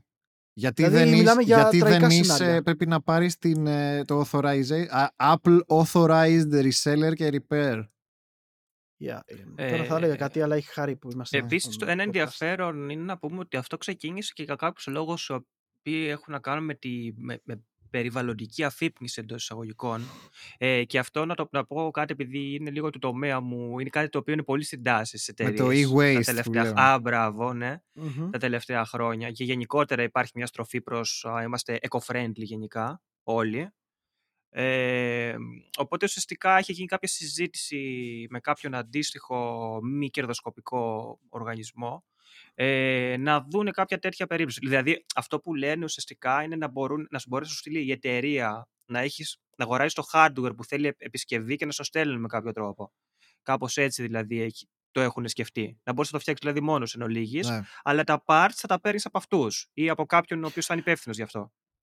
Ναι. Εν τω μεταξύ, ξέρει ποιο είναι το αστείο, ότι θα βρούνε ε, δυστυχώς, αλλά πες ότι αυτό γίνεται καλ- καλό για μας τους καταναλωτές, έτσι; Για πολλούς Θα λόγους. ναι. υπάρξουν, θα υπάρξουν κάποια μουνόπανα που θα βρούνε τρόπο να το εκμεταλλευτούν αυτό. Δυστυχώς, αλλά θα βρούνε τρόπο να το εκμεταλλευτούν. Αυτό, για αυτό το πράγμα, we cannot have nice things, γάμο το Τι κερατό. μου. εννοείς; Ναι, δεν έχω Ενώ καταλάβει ότι. εγώ. Ωραία, λοιπόν, πες ότι θες να επισκευάσεις την κονσόλα σου έτσι και πρέπει να αγοράσεις κάποια parts. Ε, θα μπορούν να πουλάνε κάποιο είδους παραμύθι οι τύποι να παίρνουν parts και να τα πουλάνε μαλάκα σαν ε, third party. Α, λες ε, για, παπα, για, παπάδε, για παπατζίδες Σκε- που θα σου πούνε, ξέρω Ναι. εγώ, έπαθε το τάδε, ξέρω εγώ. Ναι. και- α, Που ήδη, ήδη υπήρχε κάτι παρόμοιο. καλά, αυτό... ε, τέτοιο ε, κάποια στιγμή με την Apple και τα λοιπά που γινότανε. Αλλά σου λέω, ε, είναι και αυτός ένας φόβος. Ίσως γι' αυτό προσπάθησαν να κάνουν τόσο καιρό να το κρατάνε έτσι πως να το κρατάνε. Ε, που- Κακός, αλλά το κάνανε και εν μέρη γιατί σου λέω ότι τα δικά μας είναι guarantee. Δεν ότι θα θεωρώ Μα- ότι είναι δικαιολογία αυτή. Όχι, δεν είναι. Μα γι' αυτό λένε Απλά να ανοίξουν δικά το τους. εκμεταλλευόντουσαν με αυτό. Ότι Μα και γι' αυτό- καλά Μμ. κατάλαβες τι λέει ο Σέμ, ότι πας εσύ ας πούμε και με τα μάξια, προσπα... και με τα μάξια γίνεται αυτό έτσι εδώ και πάρα πολλά Ναι, ναι, χρόνια ναι. Ναι, ότι Και βέβαια. ε, άμα σου έχει ακουμπήσει ας πούμε κάποιος το αμάξι non-authorized σου λέει Μμμ. «Α, έχεις κάνει μαλακίες, ξέρω εγώ, δεν είχες έρθει εδώ πέρα και τα λοιπά και τα λοιπά. Μμμ. Ε, θα δώσεις παραπάνω γιατί έχεις κάνει εδώ πέρα πράγματα τα οποία δεν είναι... Ξέρεις, τέτοιες μα- Authorized από εμάς. Αυτό, ναι. ναι. ναι, Έχει parts τα οποία δεν είναι της τάδε εταιρείας και τα λοιπά. και τα λοιπά. Μα Αυτό, μα αυτό ρε αυτά- παιδιά έχει να κάνει άμα στείλεις το μηχάνημα. Αυτό υποτίθεται θα γίνει για να πάρει το κομμάτι να το φτιάξεις εσύ, όχι να το, να στο στέλνεις την Ναι. κονσόλα. Μπράβο. Απλά εγώ σου λέω τώρα ότι πες ότι το κομμάτι το αγοράζεις από τη Microsoft τα άλλα λεφτά, έτσι. Ναι. Και παίρνει ο άλλος και παίρνει το κομμάτι και πρέπει να το περιμένεις. Μμμ. Και σου έρχεται ο άλλος και σου λέει Α, Ναι. εγώ το έχω ήδη το κομμάτι. Γιατί π.χ. έστειλε ο Εντάξει, παπάρας και εκεί πήρε. είναι ευθύνη δική σου. Ε, Ναι. Εκεί είναι ευθύνη δική σου. Ναι, αλλά πόσοι, πόσοι πληρώσανε μαλάκα scalpers για να πάρουν PlayStation; Δεν πληρώσουν γαμμένα κομμάτια. Ε, Αυτό μόνο και σου μόνο για να λέει, δε- γλιτώσουν μια δεν εβδομάδα. θέλουν οι εταιρείες να έχουν την ευθύνη Ναι, αυτών ναι, των ναι, ναι, ναι. μαλάκιδων που τα Ναι, κάνουν ναι. αυτά, ρε παιδί μου, ξέρεις. Αλλά νομίζω είναι... Που, by the way, δε- δε- Αυτό δεν το αποφεύγεις, ξέρω- παιδιά. Καλώς ήρθατε στην αγορά του δεν 2000. ξέρω. αυτό. Ναι, βέβαια, βέβαια, βέβαια, συμφωνώ. Ε, δεν ξέρω αν είδατε τι κα- τι προσπαθούν να κάνουν οι Sony για τους scalpers ε, στην, Αμερι- στην Ιαπωνία. Προσπαθεί να κάνει η Sony κάτι για τους κάλπες. Ναι. Δεν τα ακούσω εγώ αυτό. Για πες. Ε, αν, αγοράσω, αν αγοράσω εγώ μια κονσόλα PlayStation, ε, σου κάνουν τέτοιο. Brand το, την κονσόλα απάνω του. Δηλαδή γράφουν το όνομά σου απάνω. Μου το κάνουν και τα... Μου το καίνε και στο... Κάτι στον τέτοιο γκολ. μάλλον. Αυτό θα, γι- Μάλλον θα, γι- τέτοιο. θα Καλά γίνει μήνυμα coach αυτό. στον γκολ. Θα γίνει μήνυμα Και- αυτό με ανεξίτηλο. Γιατί δικό σου Και είναι σου- γράφει και το σου όνομά λέει- σου. ναι. αλλά, αλλά σκέψου τώρα, ε, ότι ουσιαστικά δεν μπορεί ο άλλος π.χ. να το μεταπουλήσει μετά, ενώ την πήρε την κονσόλα ε, 600-500 Αυτό δεν είναι καλό. δολάρια που έκανε. Ναι, Είναι ένας τρόπος που προσπάθησαν να κάνουν κάτι τέτοιο για τους Δεν scalpers. είναι καλό δηλαδή, αυτό. δεν θα γίνει. Δεν μπορεί δεν να είναι... γίνει. κα- Δεν Ωραία, υφίσταται. Χρήστο, περίμενε. Γιατί μου περίμενε. θυμίζει αυτό που ήθελε να κάνει η Microsoft με το Xbox το One. Που θα Ωραία, ήταν ε, περίμενε. user Πού bound. πονάει. Περίμενε, περίμενε, περίμενε. Δεν συμφωνώ με αυτό που λες. Όχι, και είναι καμία σχέση. Γιατί τώρα, ενώ εκεί ήταν ουσιαστικά σε δέσμευτε η Microsoft ότι η κονσόλα θα είναι μόνο για σένα, θες δεν θες, ο άλλος σου λέει το κάνω για να γλιτώσω τον άλλον να Ωραία. χρησιμοποιώνει το ίδιο μου στο Άμα προϊόν. θέλω να το μεταπολίσω, που εκεί πέρα είναι και περίεργα τα πράγματα, πώς, πώς, Ε. πώς μεταβιβάζεται αυτή, αυτό το... Τώρα ναι, τώρα Ξέρετε εκεί τι είναι γίνεται άλλο όμως θέμα. με τους scalpers. Το, αυτό το πρόβλημα με τους scalpers δεν μπορείς να το λύσεις. Δεν μπορεί να το λύσει η εταιρεία. Ξέρετε γιατί. Γιατί ακόμα και οι scalpers είναι αγοραστές, παιδιά. Ναι, το δεν ξέρω, μπορείς να τους το ξέρω. αποκλείσεις. Ε, Μα οι scalpers, οι scalpers εσύ, Κωνσταντίνε, είναι άνθρωποι ε, σαν εσένα και Ξέρεις εμένα. τι; δηλαδή, το ήτανε- ξέρω. Δεν θα βγάλω ένα φράγκο ξέρω, το παραπάνω. Είναι ξέρω. scalpers, είναι αγοραστές με το όνομα, με την... ε, Εις με το βάρος των σύστημα, ικαν- που, με Ναι, το ναι, σύστημα που έχουμε τώρα Ναι, και με την νομοθεσία που έχουμε τώρα ναι. Μμμ. είναι αγοραστές. Ε, αυτό κάποια στιγμή πρέπει να αλλάξει την νομοθεσία, όχι να κάνουν οι εταιρείες δικές Αυτό πρέπει να, το, να- πρέπει να αναλάβει το κράτος να το, να το κυνηγήσει. όχι κάθε εμείς, κράτος, όχι- τέλος πάντων. Ναι, ναι, ναι, ναι, ναι. Α, να Άγιος. σου λέει ότι ξέρεις τι, εσύ που έχεις αγοράσει με όποιο, δε- όχι μόνο με το δικό σου όνομα, με χύψη τρόπους εσύ που έχεις στην κατοχή σου ε, 50 κονσόλες, 100 κονσόλες και τις μεταπολείς, εσύ είσαι παράνομος. Δηλαδή πρέπει να γίνει ξεκάθαρα κάποια στιγμή αυτό. ναι, πρέπει να υπάρχει Εγώ, έλεγχος. Εγώ, Είσαι Δηλαδή, εσύ εγώ- τι, ας πούμε, δεν είσαι ούτε κατάστημα, δεν είσαι τίποτα, δεν έχεις καμία άδεια, δεν, δεν κόβεις κανένα τιμολόγιο. Τι είσαι εσύ, ας πούμε, και πουλάς 50 δεν θα μπο- δεν θα κονσόλες και 100 μπορούσανε- κονσόλες. δεν θα, δεν θα μπορούσαν νομικά να δεν πουλήσουν υφίσταται κάθε αυτό. κονσόλα. Αυτό, ναι. Δεν μπορούσαν να κα- πουλήσουν κάθε κονσόλα ονομαστικά. Καλά, Δηλαδή να πας με, με ταυτότητα Δεν π.χ. το και να αγοράσεις θεωρώ κονσόλα. λύση αυτό. τι λέμε τώρα, λες και δεν τα είδαμε και στην ελληνική αγορά με το PlayStation 5 που τα Ναι. πουλάγανε 1500 ευρώ στο. Βρίσκουν στο ρε Card τρόπους. GR. Ό,τι και να γίνει, βρίσκουν τρόπους. Τώρα και τι με να πω. ταυτότητα να απολυθεί, εγώ- βάζουν άλλους. Εγώ δεν το είπα. Καταλαβαίνω πώς το λες για εσύ, Χρήστο. Ναι. Απλά το είπα ότι ας πούμε βλέπουν και οι άλλοι το πρόβλημα. Μπορεί η λύση να μην είναι λύση, αλλά να προσπαθούν να κάνουν κάτι. Μπας και πάρει ο κόσμος με την αρχική τιμή την κονσόλα. Ίσως, ίσως να, Ναι, να είναι οκ. με καλό τρόπο, απλά με κακή εκτέλεση. Εντάξει, εγώ το βλέπω. πιο- Δεν ξέρω, μπορεί να μην τους νοιάζει καν η εκτέλεση. Μπορεί απλά να το κάνουν για το PR, να φαίνεται ότι κάνουν κάτι. Μπορεί, ναι. Μπορεί και αυτό. Σύμφωνοι. Γιατί στην πραγματικότητα μπορεί όντως να μην μπορούν να κάνουν κάτι. Εγώ έτσι πιστεύω. Κατά πάσα πιθανότητα, ναι. Τι μπορεί. ναι. Σίγουρα. το καταλαβαίνω. Δεν μπορώ να Απλά κάνω δεν κάτι. μπορούν να φαίνονται ανίκανοι Ναι. σαν εταιρεία. Γιατί ο άλλος, εμείς μπορεί να ξέρουμε τι γίνεται με τα εργοστάσια της TSMC Μμμ. και ότι υπάρχει chip shortage παγκοσμίως και για τα πάντα, αλλά αυτό δεν μπορεί να το καταλάβει η κυρανίτσα ας πούμε, που έχει πάρει για το ανήψη της στο PlayStation 5 και- ή που θέλει να πάρει μάλλον το PlayStation 5 και δεν και δεν βρίσκει. Nice. Ε, και διαβάζει ας πούμε ότι η Sony κάνει το τάδε, σου λέει «Α, εντάξει, κάτι κάνει αυτή η εταιρεία», ας πούμε. Λέμε τώρα. Ναι, ναι, ναι, διαβάζει ναι. η κυρα-Νίτσα τη Sony πια. Ναι, ναι. Εντάξει, οκ. Καλά. Άμα γάμα το κάνει κυρία Νίτσα αυτό, μπράβο Πάνε, της. Παρ' το εξοχικό, ξέρω εγώ. Μπράβο εντάξει. της. Ωραία, εντάξει. Να έρθει η κυρία Νίτσα και να σου μιλάει για το chip, chipset Ε, so- ελπίζω να shortage, μην έχετε μαλάκα. δει τιμές PlayStation 5 πρόσφατα σε Δεν ελληνική έχω αγορά. κοιτάξει τίποτα. Όχι. Μην κοιτάξεις. Γιατί τόσο καλά; Μην κοιτάξεις καλύτερα. Τόσο καλά, Ε, ε. ναι, ναι. Ακο- Ε, εδώ, εδώ δεν, βγαίνουν είναι, μαλάκα δεν, κανονικά είναι, δεν καταστήματα. είναι ε. μόνο ότι δε- το θέμα ε, διαθεσιμότητας. Μην δεις, μην δεις να δεις την τιμή πόσο κάνει. Θα, καλύτερα θα σου πέσουν τα μαλλιά, στο λέω. Από legit μαγαζιά που τα πουλάνε, έτσι. αλυσίδες. Α, Αυτό από είπα, legit από λες. κανονικά ναι, μαγαζιά. όχι από ό,τι να είναι μαϊμούδες. Μάλιστα. Αυτά δεν μπορεί να τα κάνει κάποιος να τα στείλει στη Sony ρε μαλάκα να τους γαμίσουν κάπως. Νομίζω είναι Να τους καλυμμένοι. στείλει προϊόν. Ναι, τι... Πώς είναι καλυμμένη άμα, άμα δίνει 1500 ευρώ το PlayStation. Κανονικό κατάστημα που το Είναι πήρε από τη Sony. minimum Καλά, καλά. requested price αυτό. Εδώ δεν θυμάσαι τι Είναι; γινότανε. Τι; Το minimum, Πού; το, για το minimum price, λέει ο Χρήστος. Ε, για το minimum, είναι minimum requested price, όχι maximum Δεν κατάλαβα, requested δεν price. κατάλαβα. Χάθηκα λίγο. Το, το 499 που Α! δίνει η Sony δεν είναι. Ναι, η μωρέ, μα- λέει για το τέτοιο. Ότι η, η Sony για το, το το πει όριο. ότι ξέρει Είναι κάτι. suggested Ναι, πρέπει price, να δεν δώσεις το είναι- π.χ. με maximum όριο τόσο. Τι, τι σημαίνει αυτό, ρε Χριστό. Όταν λέμε όμως suggested price, δεν σημαίνει ρε μαλάκα πρέπει να το κάνεις infiltrate πεντα, κατά τρεις Δεν φορέ. υπάρχει maximum requested price. Από όσο ξέρω. Υπάρχει. Είναι ζήτηση. ξέρω. Είναι ζήτηση. Θα έπρεπε, ναι. Ε, ε, αυτό Μα έχει όμως να δεν, κάνει- δεν μπορεί να ισχύσει ρε, εσύ, Χρήστο, αυτό το πράγμα που λες. Γιατί Ναι. με αυτή τη λογική θα έπαιρνε το προϊόν και θα πουλεγε ο καθένας σε 1000-1500. Δεν θα υπήρχε σταθερή τιμή αγορά. Μα πρέπει θεωρητικά κάπου μπορεί. να- Εσύ βλέπεις να, μην γίνει normal. γίνεται. Εγώ βλέπω Μα ότι γίνεται αυτό. συν- Ο καθένας πουλάει όσο Ρε θέλει. Και με Χριστό, τις κάρτες συν το ότι αυτό δεν είναι- είναι- γίνεται. Όχι. Είδες κανένα να πουλάει Κανονικά όχι. GT, ε, RTX 3060 τώρα. στα, 3, στα 320 που έχει δώσει η Nvidia; Όχι, αυτό είναι, αυτό είναι ανάλογα και με την αγορά. Έτσι. Αυτό λέω. Είναι, άλλ- ε, είναι, λίγο, διαφο- είναι διαφορετικό αυτό που λες. Γιατί έρχεται η Sony και σου λέει ότι το προϊόν μου θα κάνει τόσο. Ε, Πάνω κάτω η αγορά της Ελλάδας π.χ. ανεβάζει τις τιμές παραπάνω γιατί έχει αυτή την αγορά, αυτή την τιμολόγηση. Αλλά δεν γίνεται να ξεπερνάει κατά τόσο μεγάλο ποσοστό την αρχική αγορά της ανακοίνωσης του Ε, PlayStation. ρε παιδιά, να σας πω Εγώ δεν κάτι βλέπω όταν να βγήκε τους- το... Εγώ σου λέω απλά ότι δεν, ξε- δεν νομίζω να υπάρχει κάτι που να σε εμποδίζει από το να το βάλεις άπειρο. Εγώ αυτό απλά σας λέω. δεν ξέρω. Δεν εγώ το ξέρω. νομίζω, αυτό. να Νομίζω ισχύει ότι αυτό. υπάρχουν νομοθεσίες που το απαγορεύουν. Σίγουρα. Για να υπάρχει. Μακάρι, ε, αλλά κάποιες- δεν το κάποιες βλέπω. ισορροπίες στην- δηλαδή, Ναι, καλύτερα. δεν ξέρω. Ναι. Πάντως, πάντως να βλέπεις ε, τώρα να τον πληρώνεις στο digital 670 και το με disc 680 ευρώ, παιδιά, ε, συγγνώμη, αλλά είναι μεγάλη μαλακία. Νομίζω καλά τα λέ. Και καλά λες. Μόνο Ε, τόσο. και το έχουν, λέω και δηλαδή. πολύ ευγενικά. Ναι, μόνο τόσο έχουν.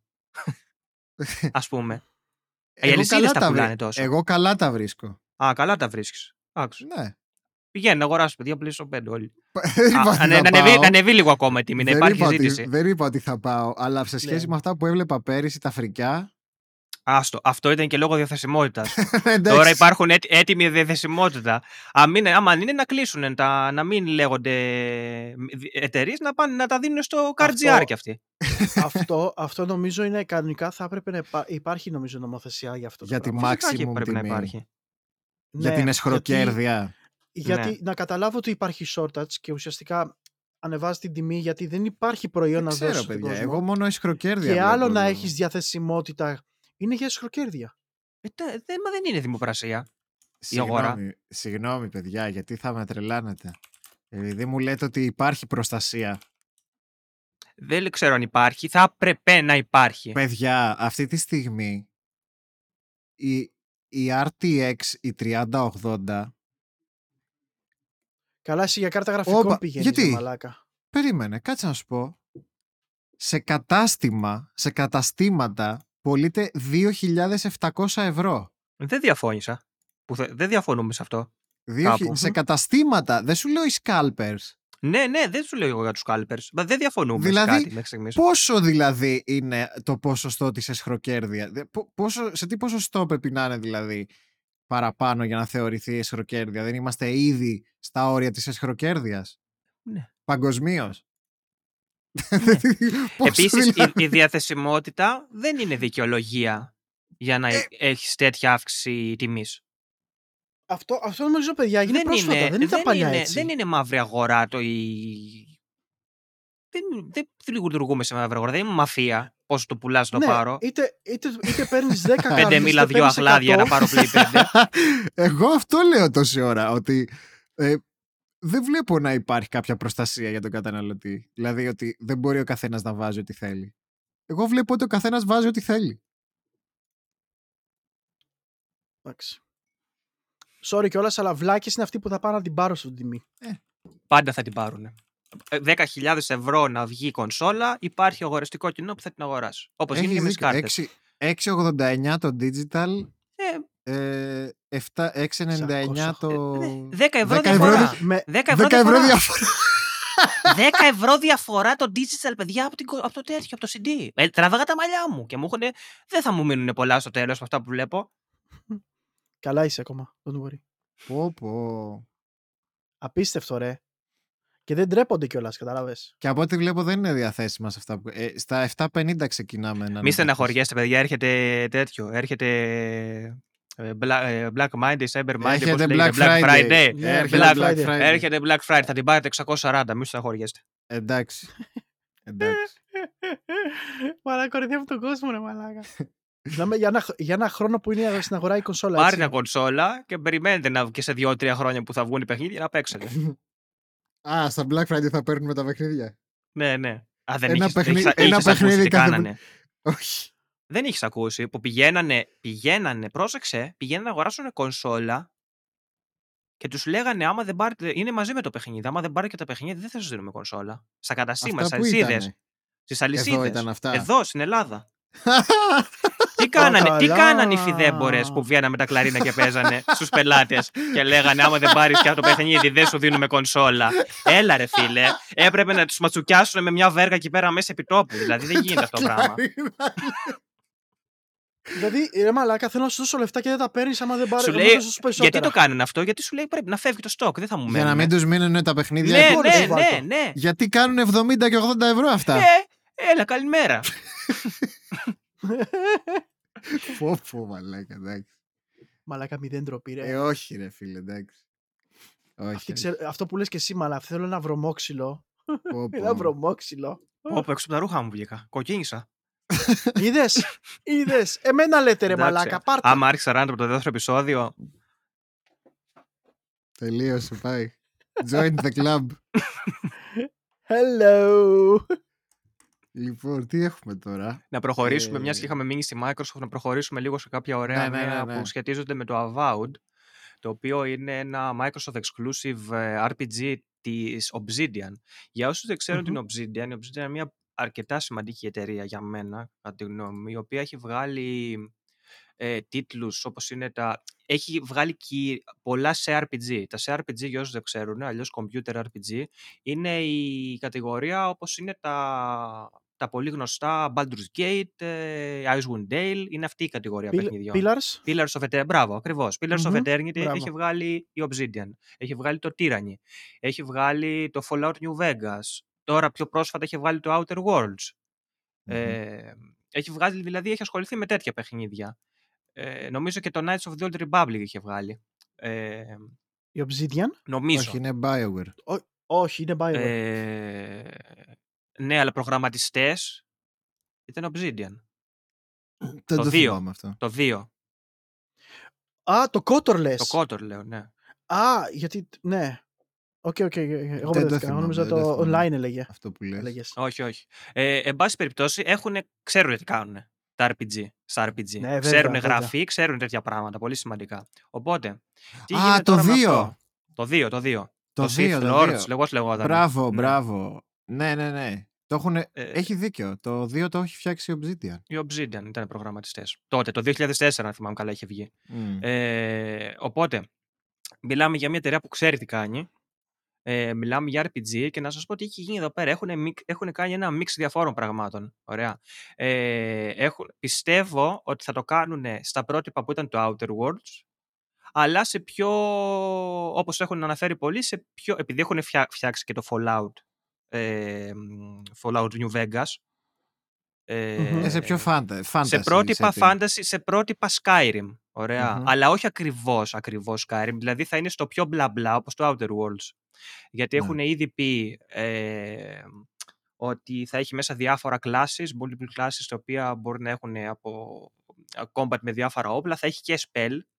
και κάτι πολύ ενδιαφέρον που μου αρέσει πάρα πολύ και φαίνεται και από το trailer που έχουν δείξει ότι ενδεχομένως επιστρέφει, είναι ότι θα μπορείς να έχεις προ-φτιαγμένα spell με κάποιο μηχανισμό, κάποια βιβλία για να χρησιμοποιήσεις μέσω hotkeys, τα οποία είναι με σύστημα το οποίο το, το κάνεις με το χέρι. Δεν ξέρω αν θυμάσαι ένα πολύ παλιό παιχνίδι ε, το οποίο ήταν ε, της, ε, της Arcane Studios, το Arx Fatalis. Βέβαια. Ε, το είχαν δώσει σε free κάποια στιγμή. Στο Arx Fatalis, Εγώ δεν το ξέρω, sorry. στο Arx Fatalis ήταν το ε, πολύ παλιό παιχνίδι τύπου Morrowind ε, σε εκείνη, Μμμ. εκείνη την εποχή. Στο Arx Fatalis Ναι, ναι. είχε ένα μηχανισμό ο οποίος λειτουργούσε με το χέρι και αποθήκευε spell. Και το έκανες με το Ναι. χέρι σου το spell. Αυτό λοιπόν φαίνεται πως σα- κάπως με κάποιο τρόπο πιο σύγχρονο θα υλοποιηθεί και εδώ, στο Avowed. Ε, κάτι που εμένα προσωπικά μου φαίνεται πολύ ενδιαφέρον. Ε, από εκεί και πέρα έχουν πει ότι ε, θα, θα είναι λίγο πιο χρωματιστό από, το, από ότι ήταν το Skyrim που ήταν το μουντό, είχε το χιόνι. Αχ, τέλεια. Θα έχει δηλαδή σπηλιές έτσι με βιοφωτάβγες, Τέλεια. με τέτοια πράγματα. Αυτό ήταν ένα τεράστιο criticism που είχα εγώ προσωπικά για το Skyrim. Δηλαδή, Ναι, το ναι. πρώτο πράγμα που είπα, γιατί το Oblivion είναι από τα αγαπημένα μου RPG και ήταν Μμμ. πολύ χρώμα, πολύ colorful, ξέρεις, με τα πράσινα τότε και τέτοια. Ναι, ναι, ναι. Και μπαίνει στο Skyrim, όλα, Ε, ναι. όλα σκατή. Μουντίλα, το, πα- το, Μούντα, χρο... μούντα. Αλλά ήταν το το, color pattern τέτοιο, ήταν χα- ναι. χάλια, ναι. Ήταν, εντάξει. Επειδή ήταν Nord φάση, ξέρεις και έτσι, οκ. Ε, Ε, Τώρα, ξέρεις, κάτι- αυτό για πες. δημιουργεί. Το Avowed και το Skyrim αυτή τη στιγμή ανήκουν και τα δύο στη Microsoft. Έτσι. Αυτό είναι το περίεργο της Μμμ. υπόθεσης. Ναι, ναι, ναι, ναι. Και αναρωτιέμαι. Βασικά δεν αναρωτιέμαι, είμαι σχεδόν σίγουρος. Απλά το αναρωτιέμαι. Ποιο θα σκάσει πρώτο; Θα σκάσει πρώτα Avowed ή θα σκάσει πρώτα Elder Scrolls; Φαντάζομαι είναι Avowed, δεδομένος ότι θα πιστεύω. Avowed, σκάσει Το το Avowed. Avowed. Το Avowed θα σκάσει πρώτα. Στεγνά και Ε, λείπει. αρχικά το έχουν, το, το έχουν κάνει leak. Ε, το, το leak εννοώ, το έχουν δείξει το Avowed. Λίγο. Ναι, υπάρχει Έστω και λίγο. footage, υπάρχει, κάτι έστω. Υπάρχει footage. Ναι. Υπάρχει footage. Κάτσε ρε Χρήστο. Εδώ μέχρι πρόσφατα μαλάκα μας λέγανε ότι ακόμα είναι στο drawing face το τέτοιο ρε φίλε. Το Πω, Elder πω. Scrolls. Το Skyrim. Το Elder Scrolls 6. Ναι, ναι. Καλά, ούτε, τι- Είναι ούτε, πολύ τι- νωρίς ούτε για το Elder τίτλος δεν Scrolls. υπάρχει ακόμα για το Elder Scrolls. Ούτε δεν τίτλος, ξέρουμε ναι. πού θα διαδραματίζεται. Αλλά γι- 100% βγαίνει το γι' Avowed αυτό πρώτο. έχουμε από πέρσι. Ενδεχομένως, λοιπόν, κάπ, ει- εικάζεται ότι στα Games Awards ή και τώρα στα, αυτό, το- στα τωρινά Game Awards ή σίγουρα μέσα στον επόμενο χρόνο, κο- στα κοντά, θα δούμε κάτι καινούριο για το παιχνίδι. Ε, αλλά είναι πολύ σημαντικό να πούμε ότι και ταυτόχρονα μαζί με αυτό ε, η Obsidian έχει, έχει ανακοινώσει και έχει ενημερώσει ότι δουλεύουν και στο Outer Worlds 2 Ναι. ε, το οποίο ανακοινώθηκε κατά την E3 φέτος. Ε, και είναι Φαντάζομαι δύο- αυτό θα ένα πάει τριλάκι. μετά το Avowed. Ναι, ναι, ναι. Ε, Θα πάει μετά το Avowed σίγουρα. Ε, ανακοινώθηκε και αργότερα ούτως ή άλλως. Μμ. Ε, αυτό που, το σημαντικό είναι ότι έχουν, είναι μεγάλες κυκλοφορίες αυτές, δηλαδή είναι, σ- είναι καλά παιχνίδια, θε, ξέροντας ότι η Obsidian είναι μια εταιρεία η οποία βγάζει ποιοτικά πράγματα. Ωραία. Καλά, το Ε, Avowed είχε κάνει, είχε κάνει αίσθηση από το πρώτο teaser που είχαν δείξει. Α, γιατί σου μπράβο. λέει, σου λέει Ναι, ναι, που ήταν ωραίο Obsidian fantasy, έτσι. Open World 3D RPG, όχι Μμμ. 2D που την είχαμε συνηθίσει Ναι, την ναι. Obsidian. Και είναι πολύ, πολύ Και σημαντικό σου λέει να θα γίνει βλέπουμε χαμός, ναι. Και κάτι έτσι το, το, Φαντασίλα, πιο, το βέβαια, πιο ναι. φρέσκο. Εντάξει, high fantasy τώρα που τρελαίνεται, θα τρελαθούμε. με αυτά που Ξέρεις θα τι, δούμε. φαντάζομαι ότι δεν θα είναι στην κλίμακα των Elder Scrolls, ότι θα είναι μικρότερο game. Ναι. Όπως ήταν και το... Μα, μα και το Outer, Outer Worlds. Όπως και το Ναι. Outer Worlds δεν ήταν σε κλίμακα Μμμ. του Fallout, ας πούμε. Θα το κάνουν όμως, θα το κάνουν έτσι, θα μπλέξουν τη γνώση που έχουν από τα CRPG και τη γραφή για να στο Ναι. κάνουν να το νιώθεις μεγάλο. Παρόλο Ναι, που ναι, θα είναι είμαι μικρότερο σε σίγουρος. κλίμακα. Είμαι σίγουρος. Ε, και κάτι άλλο πολύ σημαντικό είναι ότι το παιχνίδι θα έχει distractible περιβάλλον. Δηλαδή θα μπορεί να κάψεις πράγματα, να, χρησι- να, Wow. γενικά να χρησιμοποιήσεις τέτοια πράγματα που δεν είναι κάτι που το έχουμε δει πολλές φορές Advanced σε τέτοια physics. παιχνίδια. Ναι, δεν το Ναι, έχουν ναι. τα πολλά RPG αυτό το δεν πράγμα. το έχουν το RPG αυτό. Καλή Ε, φάση. οπότε προσωπικά αυτό ήταν κάτι το οποίο το περιμένω από τότε που το είχαν δείξει. Ήμουνα, είχα Μμμ. ψηλο, ψηλοενθουσιαστεί λίγο γιατί μου αρέσουν πολύ και τα Elder Scrolls και γενικά αυτά τα παιχνίδια.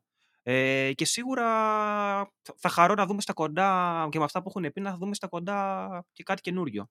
Και φυσικά είναι exclusive. Έτσι. Ναι, Αυτό είναι exclusive. ναι. Σε Τρομερό. Xbox και PC. Τρομερό exclusive για την Microsoft. Θα είναι από αυτά που έχουμε πει ότι θα είναι τα πρώτα stings για, για τη Sony. Το τσούξιμο. Ναι, τα πρώτα τσουξίματα. Που είναι και όλας καινούρια IP. Δεν είναι υπάρχουσα. Μμμ. Μάλιστα. Α, μ, Final Fantasy 14.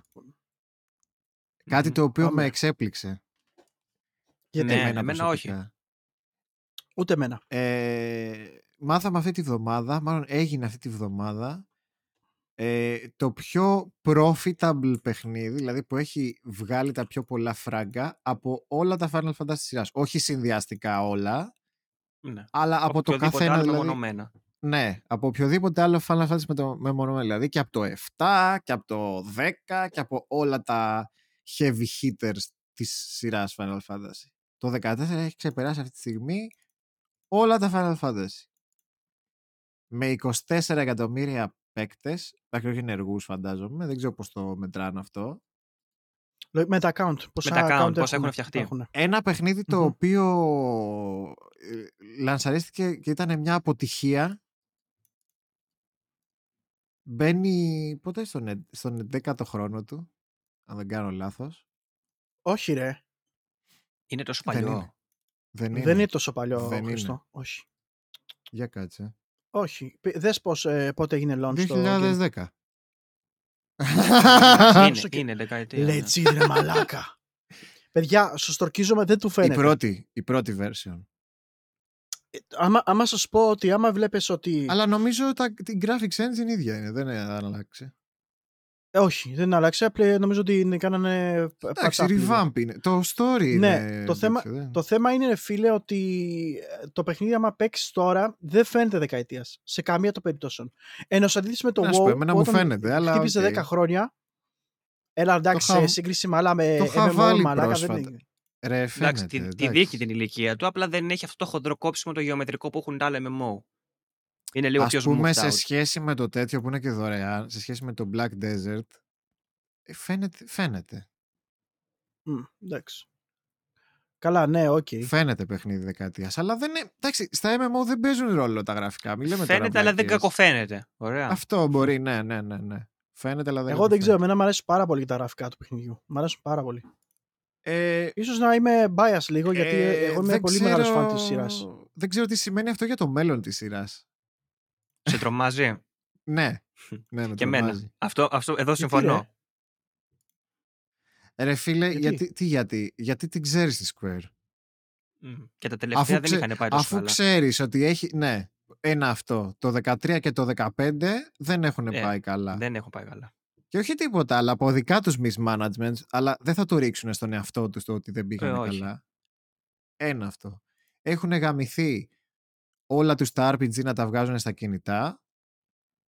Βλέπουν ότι πάει καλά το mobile division και το online division. Ε, πού κολλάει η single player εμπειρία μέσα σε όλα αυτά; Αυτό, Εντάξει, αυτό δεν με πειράζει. τρομάζει. Πλησιάζει, πλησιάζει τώρα η σειρά να βάλω και το 14 MMO στο κινητό.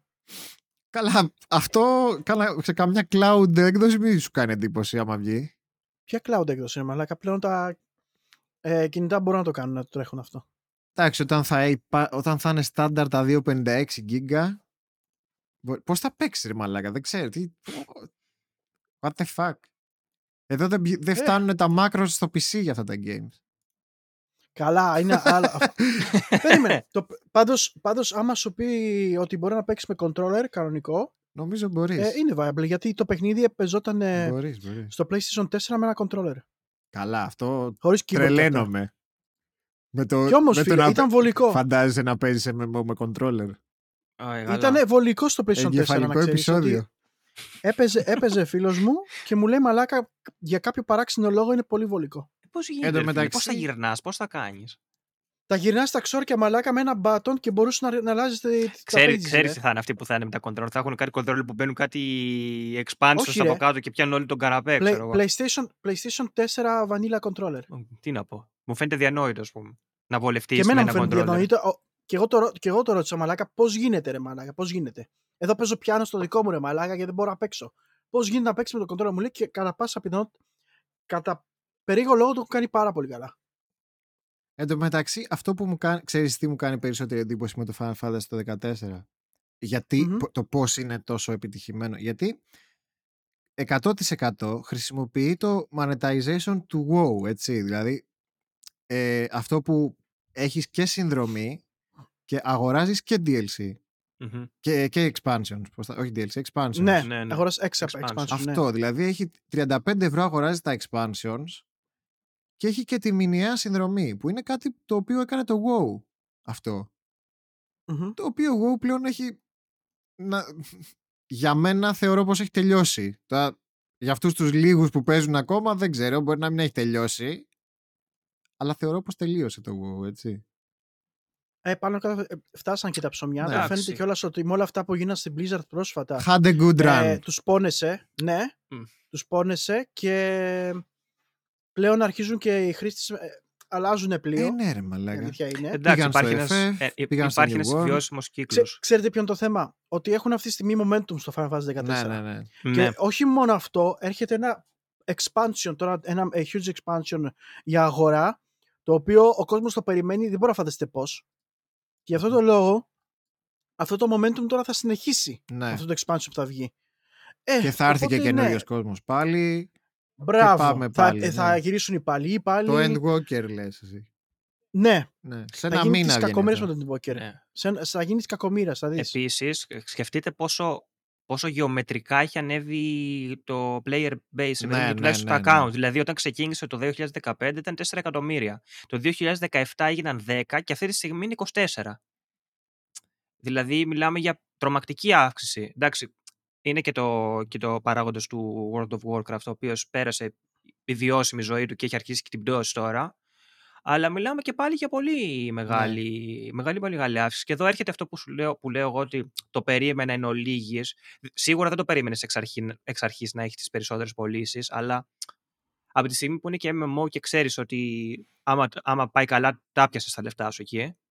Ε, Ναι, δεν μου βέβαια. φαίνεται περίεργο που έχουμε φτάσει στο σημείο να είναι το, το best selling της σειράς. Γιατί μην ξεχνάμε ότι τα άλλα είναι single player. Τα παίζεις τελείωσε.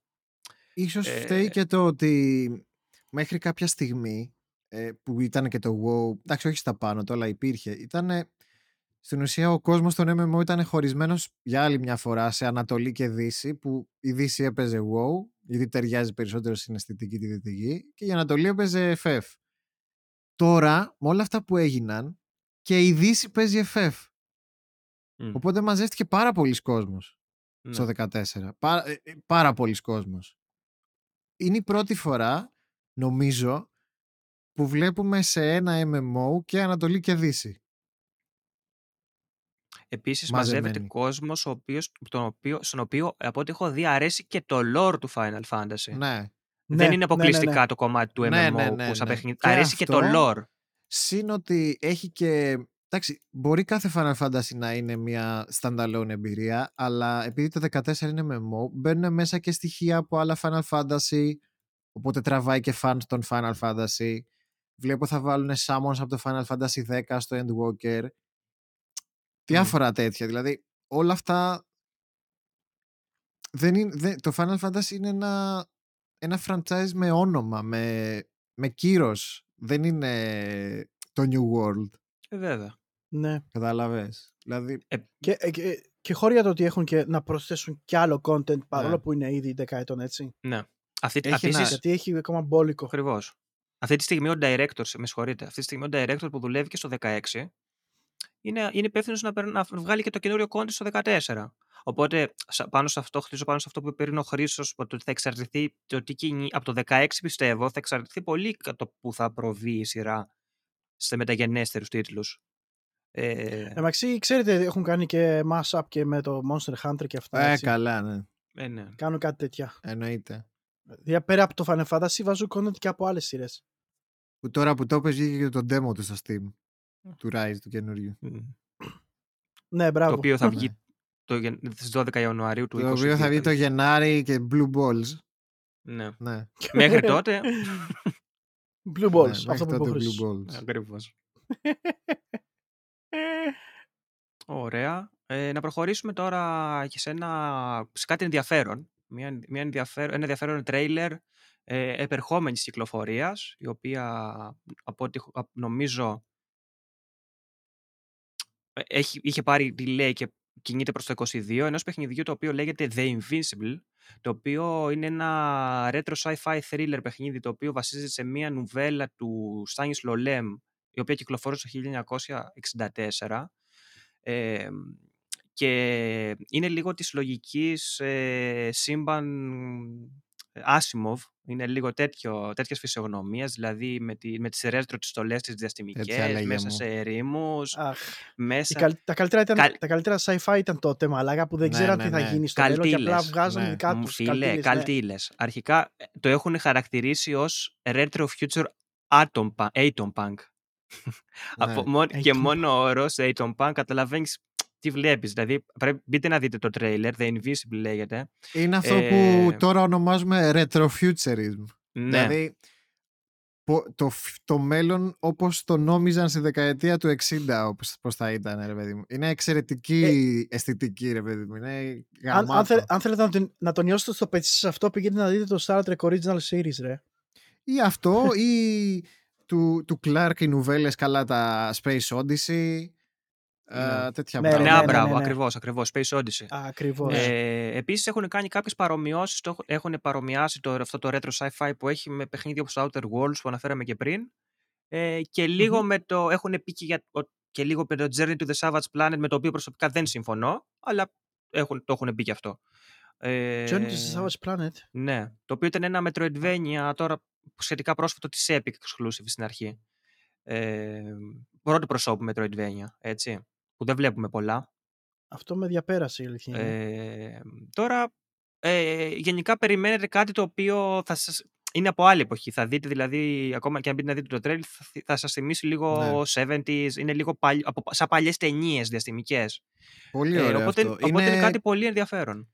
Κάτι σαν αυτό που Και φρέσκο. έκανε και η τέτοια. Ε, Πώς τη λέγανε, ρε, το στούντιο που έκανε το Isolation. Που το έκανε αντίστοιχα για δεκαετία του, 80, του, του 70, μάλλον, που ήταν το Alien. Τη Sega το τέτοιο, το Island Isolation. Ναι, ναι, ναι. Η Creative Assembly και Feral Η Interactive. Creative Assembly, Μμμ. μπράβο, που το έκανε για τη δεκαετία, για late 70, που έδωσε αυτό το Που late ήταν σαν, 70s. σαν ταινία, Μπράβο, με βάση μπράβο, τη μπράβο. ταινία. Ναι, Ε, ναι. Φανταστείτε κάτι τέτοιο, αλλά για τη δεκαετία του 60. Μπράβο. Α, φίλε, αυτά είναι. Ε, επίσης, Όλοι, ακούγεται πάρα πολύ ενδιαφέρον by the way Είναι, αυτό, ναι, γιατί ναι. είναι ωραίο. Είναι πλέον, ξέρεις, τότε, τότε προσπαθούσαν πάρα πολύ να δείξουν το μέλλον, Ναι. εννοείται δεν, δεν, είχαν, δεν είχαν ιδέα πώς θα είναι ίσως το, το μέλλον του, ε, του 2020, έτσι. Με αποτέλεσμα να λένε να κάνουν κάποια πράγματα τα οποία ακόμα και δεκαετία του 80 Ήταν φαινόντουσαν τότε η obsolete. εποχή του Space Race, κλασικά. μμμ. Ναι, ναι, ναι. ναι, Μμμ. που οι ναι. Ρώσοι και οι Αμερικάνοι προσπαθούσαν να αλληλοξεπεραστούν και ο κόσμος γενικότερα ήταν πολύ ενθουσιώδης τότε για το space exploration κάτι που μετά Μμμ. λόγω και της οικονομίας δεν συνεχίστηκε. Ναι, ακριβώς. Τώρα τα τελευταία χρόνια δηλαδή, ξανασχολούμαστε με το space. Ναι, ναι. Και ε, το σημα... το, ε, κάτι πολύ εντυπωσιακό για μένα πάνω σε αυτό, στο συγκεκριμένα, συγκεκριμένη μελλοντική κυκλοφορία είναι ότι είναι ένα στούντιο το οποίο λέγεται Star Wars Industries, το οποίο δεν έχει βγάλει άλλο παιχνίδι. Ε, είναι πολωνικό στούντιο και ε, αυτό που είδα, που βλέπεις από το τρέιλερ, δεν περιμένεις να το δεις, ας Ναι. πούμε, από ένα στούντιο που βγάζει πρώτη φορά Που παιχνίδι. κάνει Το πρώτη λες φορά και ακριβώς. double δεν A, το ας πούμε. Α, μπράβο. Δε- Και, και έχει και vibes alien το περιβάλλον του Ναι. άμα το παρατηρήσει κάποιος, μπει και δει τις εικόνες. Δηλαδή, ε, μακάρι, fingers crossed, να είναι μια καλή κυκλοφορία και να τους πάει καλά και να δούμε και άλλα τέτοια πράγματα. Γιατί έχουν λείψει Μακάρι. αυτά τα, τα Φαίνεται ποιοτικά. μεγαλεπίβολο για τέτοιο Αυτό. στούντιο, αλλά ναι. Αυτό. Ε, και το κένα έτσι ήταν, φίλε μου. Ισχύει, Αλλά άμα ισχύει, έχεις, ε, ισχύει. άμα έχεις βετεράνου στο στούντιό σου και δουλεύουν, μπορεί να έχουν Ναι. βετεράνοι του χώρου και να έχουν κάνει καινούριο Εν τω στούντιο. μεταξύ, πολωνικό στούντιο, πολωνική νουβέλα. Ναι. Ε, Μμμ. ντόπιο προϊόν, full. Όπως Αυτό. ήταν και το The Witcher, έτσι. Ναι, ναι, ναι.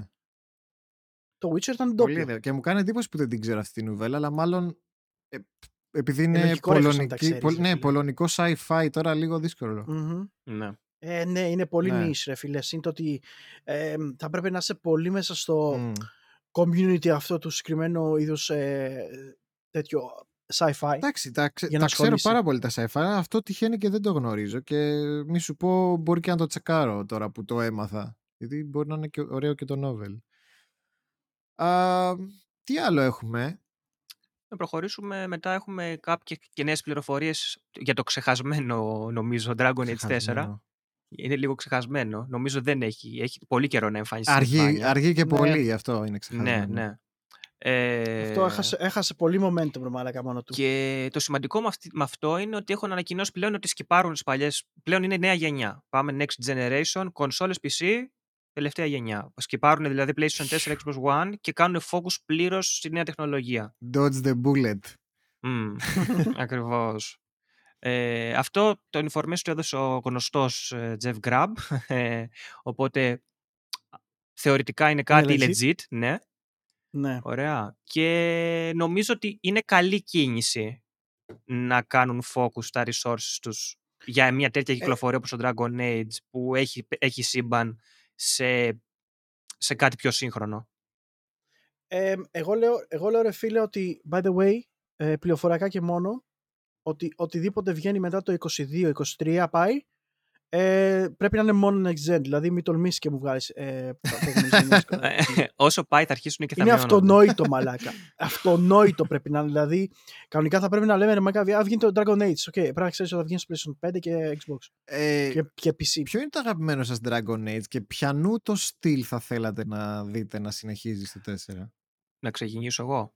Ναι, ναι. Ε, πες. εγώ έχω παίξει όλα τα Dragon Age. Ε, πλέον, ε, το αγαπημένο μου ήταν το 1, το Origins. Το οποίο Ναι. είναι αυτό που περιέγραψα πριν σε RPG, ε, Αχα. Pillars of the Eternity, τέτοια πρότυπα.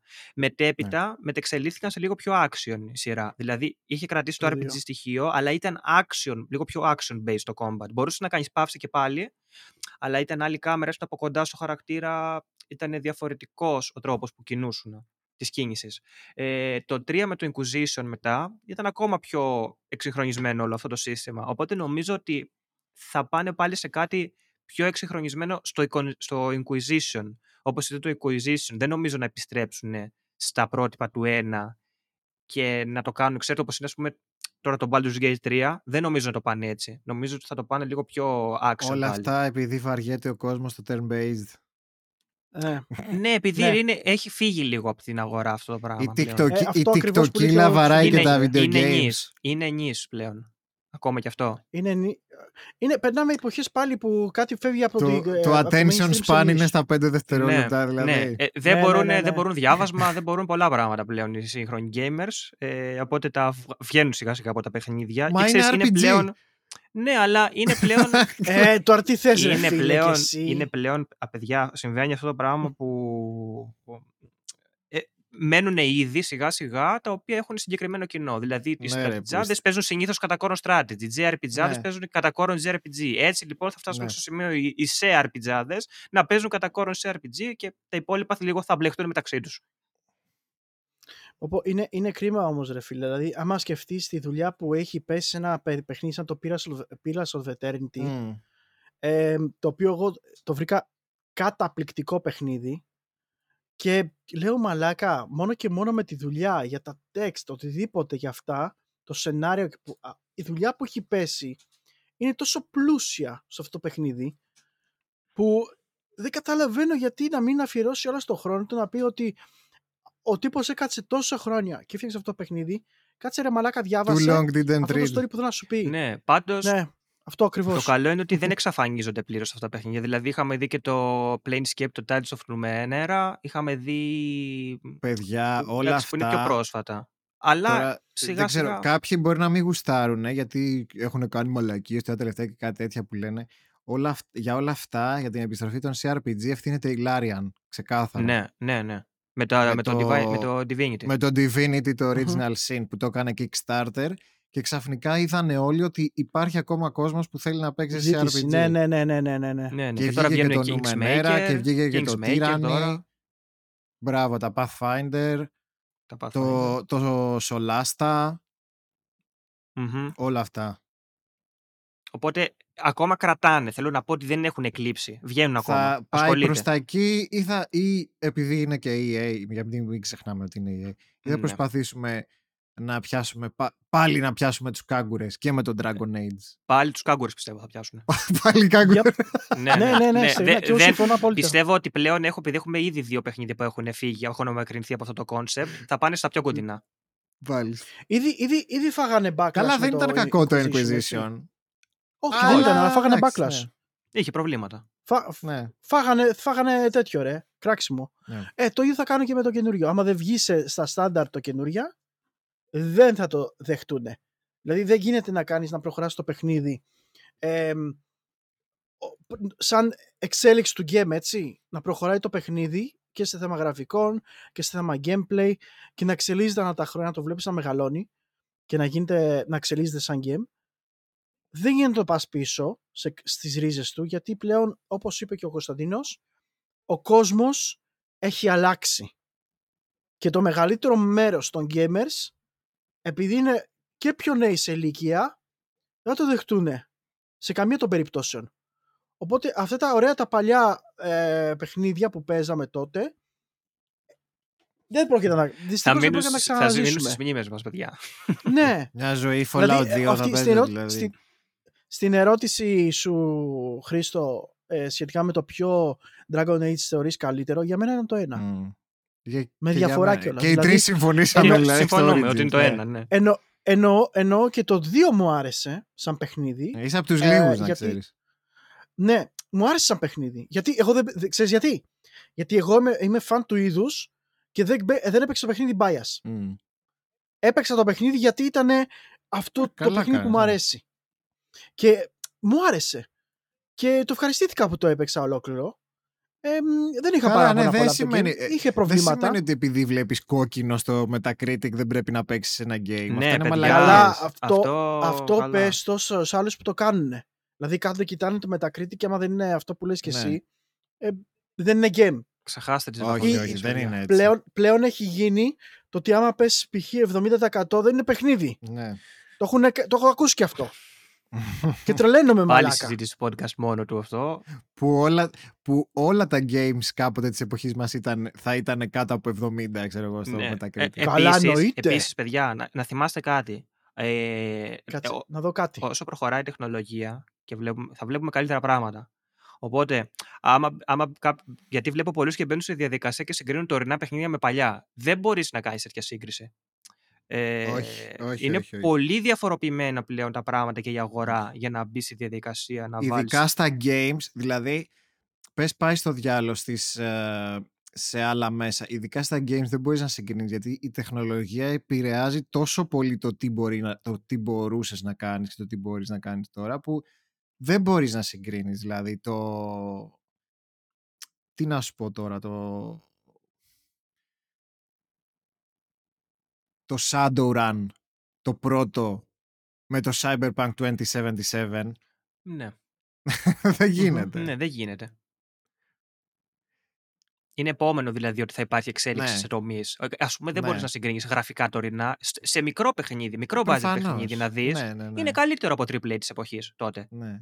Αυτό δηλαδή υπάρχει μια φυσική εξέλιξη. Οπότε πρέπει να, μπαίνει, πρέπει να μπαίνουμε στη διαδικασία λίγο να Α- κρίνουμε αλλάζουν- σωστά. αλλάζει και η τεχνολογία, αλλάζουν και τα tools κιόλας. έτσι, που είναι πολύ σημαντικό. Δηλαδή αυτή η διευκόλυνση του Unreal Engine που έγινε ανά τα χρόνια μαλάκα, που σου άνοιξε το, το μονοπάτι, το κάποιος developer ο οποίος δεν είχε τα tools, γιατί τα tools ήταν πανάκριβα τότε, έτσι, για να φτιάξεις ένα παιχνίδι. Έπρεπε να γίνει ολόκληρη επένδυση από ένα ολόκληρο στούντιο για να φτιάξεις ναι. ένα παιχνίδι, γιατί χρειαζόταν κάποια προγράμματα τα οποία δεν ήταν, δεν ήταν για Ναι, αγοραστικό ναι, ναι. κοινό.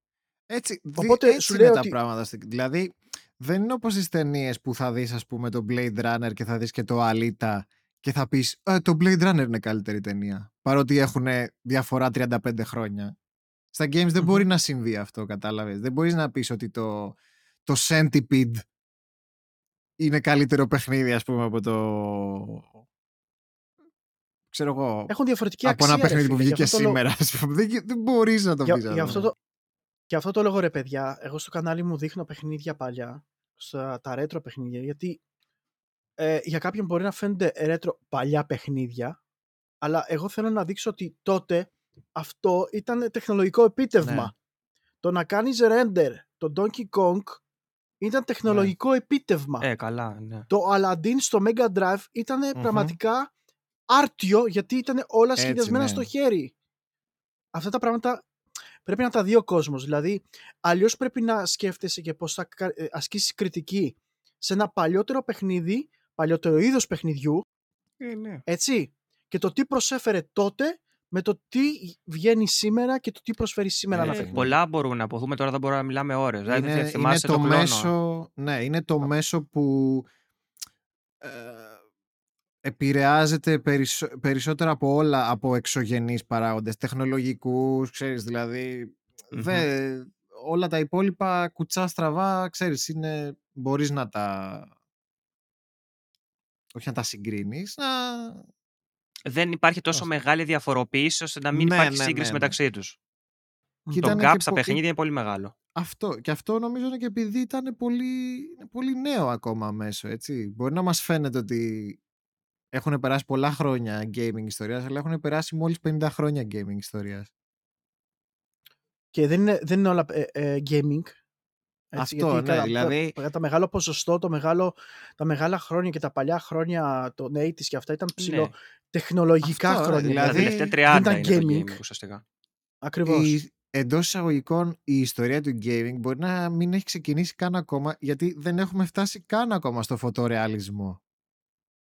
Εντάξει, δεν, δεν μπορεί να το πεις Δεν αυτό. μπορείς να το Χρήστο. πει. Πλέον είναι πολύ νης. Είναι πολύ νης το, το gaming. είναι Ξέρεις πολύ πιο κάτι, προ- προσβάσιμο από Μπορεί- το παλιά. είναι, αυτό είναι μια από, αυτό που λέει και ο Νταντίκος. Μπορεί να είναι συζήτηση για podcast ολόκληρο αυτό ότι μας φαίνεται αδιανόητο ίσως το να μην έχει ξεκινήσει η ιστορία του gaming αλλά μπορεί και να πώς να σου το πω μπορεί να μην ζήσουμε να την δούμε την ιστορία του gaming κατάλαβες; Αυτά που ζήσαμε κα- τώρα εμείς μπορεί κάποτε να μην έχουν καμία σημασία για το gaming κατάλαβες τι εννοώ Το- να, να Το, τα, το, κατα, το, κα- ούτε καν τα θεμέλια πιστεύω- του gaming. Δεν μπορείς καν να, το σκε... να σκεφτείς πώς θα, πώς θα ναι, είναι ναι, αυτό δεν το μπορείς καν να εγώ, σκεφτείς. εγώ, πιστεύω, εγώ πιστεύω, παιδιά, ότι αυτή τη στιγμή εμείς ενώ ζούμε π.χ. μια γενιά όπως το PlayStation 5 και Series, δηλαδή μιλάμε για, για μας, είναι πολύ εξελιγμένη η τεχνολογία την οποία ζούμε στο gaming, έτσι.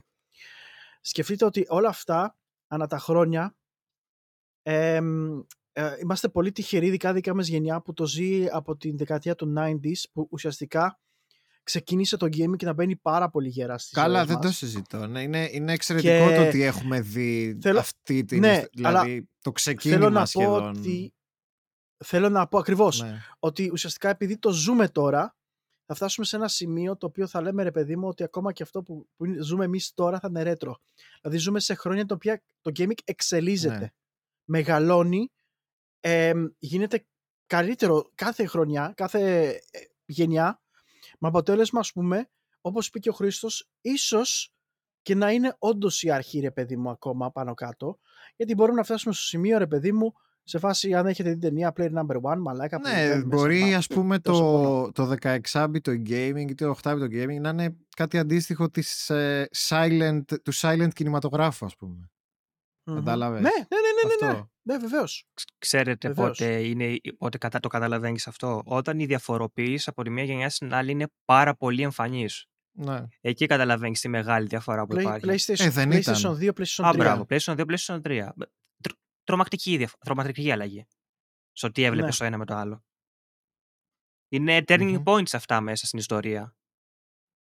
Ήταν, ήταν και τη, δεκ- η 8 με τη 16 bit έτσι, έρα. Ήταν και αυτή τρομακτικά μεγάλη διαφορά.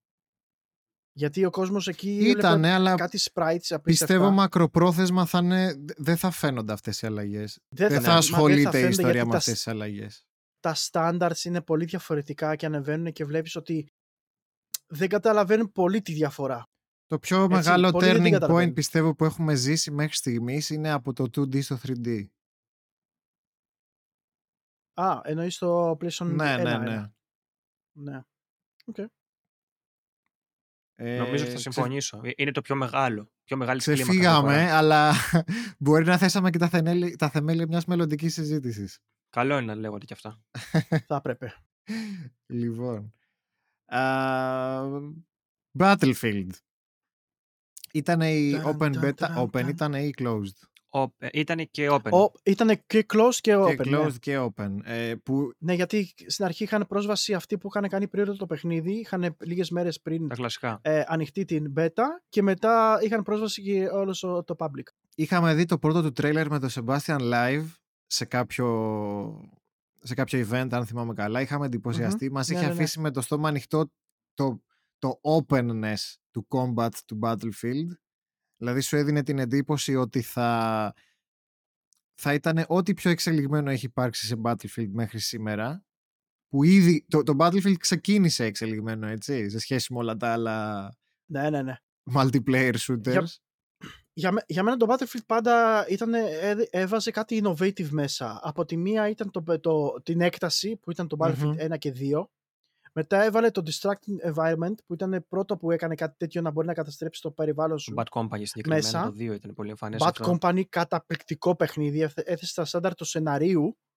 Μακράν με διαφορά κιόλας. Και βλέπεις ότι όσο προχωράει το παιχνίδι γίνεται και μεγαλύτερος σε έκταση και σε μεγαλύτερο το τι προσφέρει στο παίχτη. Για πέστε τώρα τι έγινε. Ε, Ε, δεν αν δεν ξέρω. κάνω λάθος... Α, πες, Ξεκίνα, πες. Χρήστο, που για- ξεκίνα, ξεκίνα. για- ξεκίνα. Τα πω κι εγώ. αν, αν δεν κάνω λάθος είναι η πρώτη φορά που το Battlefield είναι σε φουτουριστικό setting, έτσι. Όχι. Όχι. Η μη φουτουριστικό. Όχι, υπήρχε. Ήταν, η μη φουτουριστικό. Ε, πρα- παλιότερα υπήρχε ένα Battlefield το οποίο λέγονταν ε, Battlefield 2142. Α, ακόμα πιο. οποίο ήταν το Α, αγαπημέ- οκ. Το, ή- ήταν το αγαπημένο μου Battlefield όλων των εποχών και είμαι εξαίρεση πραγματικά του κανόνα.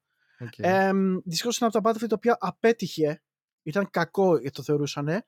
Εγώ το θεωρώ πραγματικά όσο έχω διασκεδάσει με αυτό το Battlefield δεν έχω διασκεδάσει με κανένα άλλο. Τι Ήταν εποχής πιο κοντά είναι στα αυτό; παλιά. Είναι, είναι πιο κοντά στα παλιά αυτό από Ναι. ότι είναι στα σύγχρονα. Ήταν της DICE και πρέπει να είχε βγει περίπου και εκεί στα 2006-2007. 5, ναι, 5-6. Οκ. Μμμ. Απλά το Battlefield ε, 2142 ε, έβγαλε ένα καινούριο mode, καινούριο καινούριο, δεν υπήρχε ξανά νωρίτερα, το οποίο λέγονταν Titan. Attack the Titan. Και ουσιαστικά υπήρχαν, η κάθε, η κάθε πίστα είχε μια βάση που ήταν στον αέρα, ρε παιδί μου, ε, ένα σκάφος, το οποίο το, ε, ε, ήταν καλυμμένο με ασπίδα. Ο σκοπός του παιχνιδιού, το mode ήταν ε, κάθε ομάδα να πάει να καταλαμβάνει πυράβλους silo, οι οποίοι πύραυλοι αυτοί, πυρα- ε, όσο τις είχες κατοχής σου, πυροβολάγανε τον Τίτανα με αποτέλεσμα σε κάποια στιγμή να του ρίξουν ασπίδα. Οπότε το επόμενο στάδιο του, ε, τέτοιου, του, του παιχνιδιού ήταν η, η αντίπαλη ομάδα να επιβεβαστεί στον αντίπαλο Τίτανα και να καταστρέψει τέσσερις κονσόλες μέσα στη βάση ναι, αυτή, ναι, το βλέπω στον τώρα αέρα σε τώρα. βίντεο. Ναι, η οποία, η οποία αφού τις καταστρέψεις πρέπει να μπεις στο κεντρικό πυρήνα του Τίτανα και να το καταστρεψεις Και μπόνους έπαιρνες πάντα όταν κατάφερες να ξεφύγεις από τον Τίτανα ενώ εκ- γινόταν εκρήξεις. Ήτανε ό,τι πιο φαν σε mode το οποίο προσπάθησαν κακώς, ε, με κακό τρόπο να φτιάξουν και στο 4 με το Naval Battles και στο ε, Battlefront 2 με ένα mode αλλά Στο τίποτα δεν Battlefront; είχε αυτό το... Ναι, ναι, ναι. Το Star Wars. Αλλά τίποτα δεν. ακριβώς. Τίποτα δεν είχε αυτό το feeling, το smoothness που είχε το 2142. Ενώ τώρα, τώρα π.χ. στο Battlefront παράδειγμα, γιατί με, μου τη σπάει. Γιατί το transaction από το Battlefield π.χ. με το Silo στο Titana ήταν κατευθείαν. Δηλαδή έλεγε ότι ο Titana δεν έχει ασπίδα. Έπαιζαν σε όχημα με κάψουλα η οποία κάψουλα σε έριχνε πάνω ρε παιδί μου με τέτοιο, σαν ε, pod ε, ή με αεροπλάνο με οποιοδήποτε άλλο τρόπο μπορούσες. Ε, και ανέβαινες πάνω στον Τίτανα. Οπότε είχες και αυτό το κομμάτι να βρεις τρόπο να ανέβεις απάνω. Μμμ. Στο Battlefront απλά μπαίνεις μέσα σε ένα μέσο, σε πάει μέσα στο, μέσα στο Τίτανα ή στο σκάφος, δεν θυμάμαι τώρα τι ήταν. Αλλά ναι, ήταν το, αυτό είναι το αγαπημένο μου mode ever. Ε, το είπα, ανέφερα τώρα γιατί θεωρώ ότι ήταν ένα Battlefield το οποίο δεν έχει πάρει καθόλου, καθόλου spotlight. Underrated. λέει. Ε, πάρα πολύ. Το πιστεύω πραγματικά ότι είναι από τα πιο underrated Battlefield που υπήρξαν ποτέ. Και τώρα ας επιστρέψουμε στο 2000. Πάμε 100 χρόνια 2042. πίσω λοιπόν. Σαν, 100 χρόνια σαν πίσω και timeline. Στο 2042. Δεν- ε, μ, το παίξατε και οι δύο τον beta; Ε, εγώ, Εγώ όχι. το έπαιξα. Έπαιξε ο αδερφός μου όμως που είναι ε, μεγάλος Battlefield Ωραία, ωραία. και μου είπε κάποια Οπότε θα πράγματα. μας πει ο Κωνσταντίνος πρώτα. Καταρχάς να μας πεις Μμμ. ε, αν έχεις εμπειρία με προηγούμενα Battlefield. Ε, έχω και, με- και με τα παλιά Battlefield, Battlefield 2 και μετά. Ε, Bad Company πάρα πολύ και μετέπειτα ακόμη περισσότερο. Ε, Battlefield 4. Με τα τελευταία έχω λίγο, φύ, με έχει λίγο χάσει. Ε, Ωραία.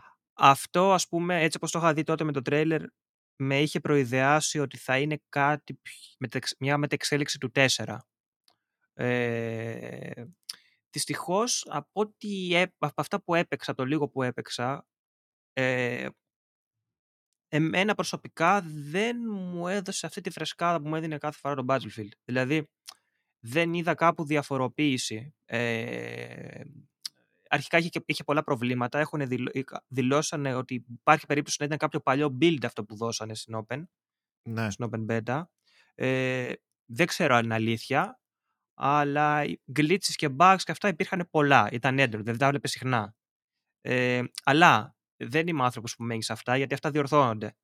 Ε, Ε, γι' αυ- Ναι, αλλά θα τα πούμε, ναι, πες, συνέχισε. Ναι, ναι. Α- Αυτά είναι, δι- διορθώνονται, εντάξει, αλλά ελπίζω, έτσι. Ε, αλλά δεν είχα αυτό το feeling, αυτό, αυτό το... Όπως έπαιζα τότε τα παλιά, που έπαιζα κάθε φορά έπαιρνε το καινούριο Battlefield και ήταν κάτι, κάτι ακόμα, κάτι ακόμα. Αυτό μου φαίνεται λίγο πιο παροχημένο. Όχι ότι δεν θα είναι καλό, αλλά δεν, εμένα προσωπικά δεν με κέρδισε. Από τουλάχιστον από το beta, από αυτές τις λίγες ώρες που έπαιξα. Ε, αυτό από μένα σχετικά με το Battlefield. Μένει να δούμε.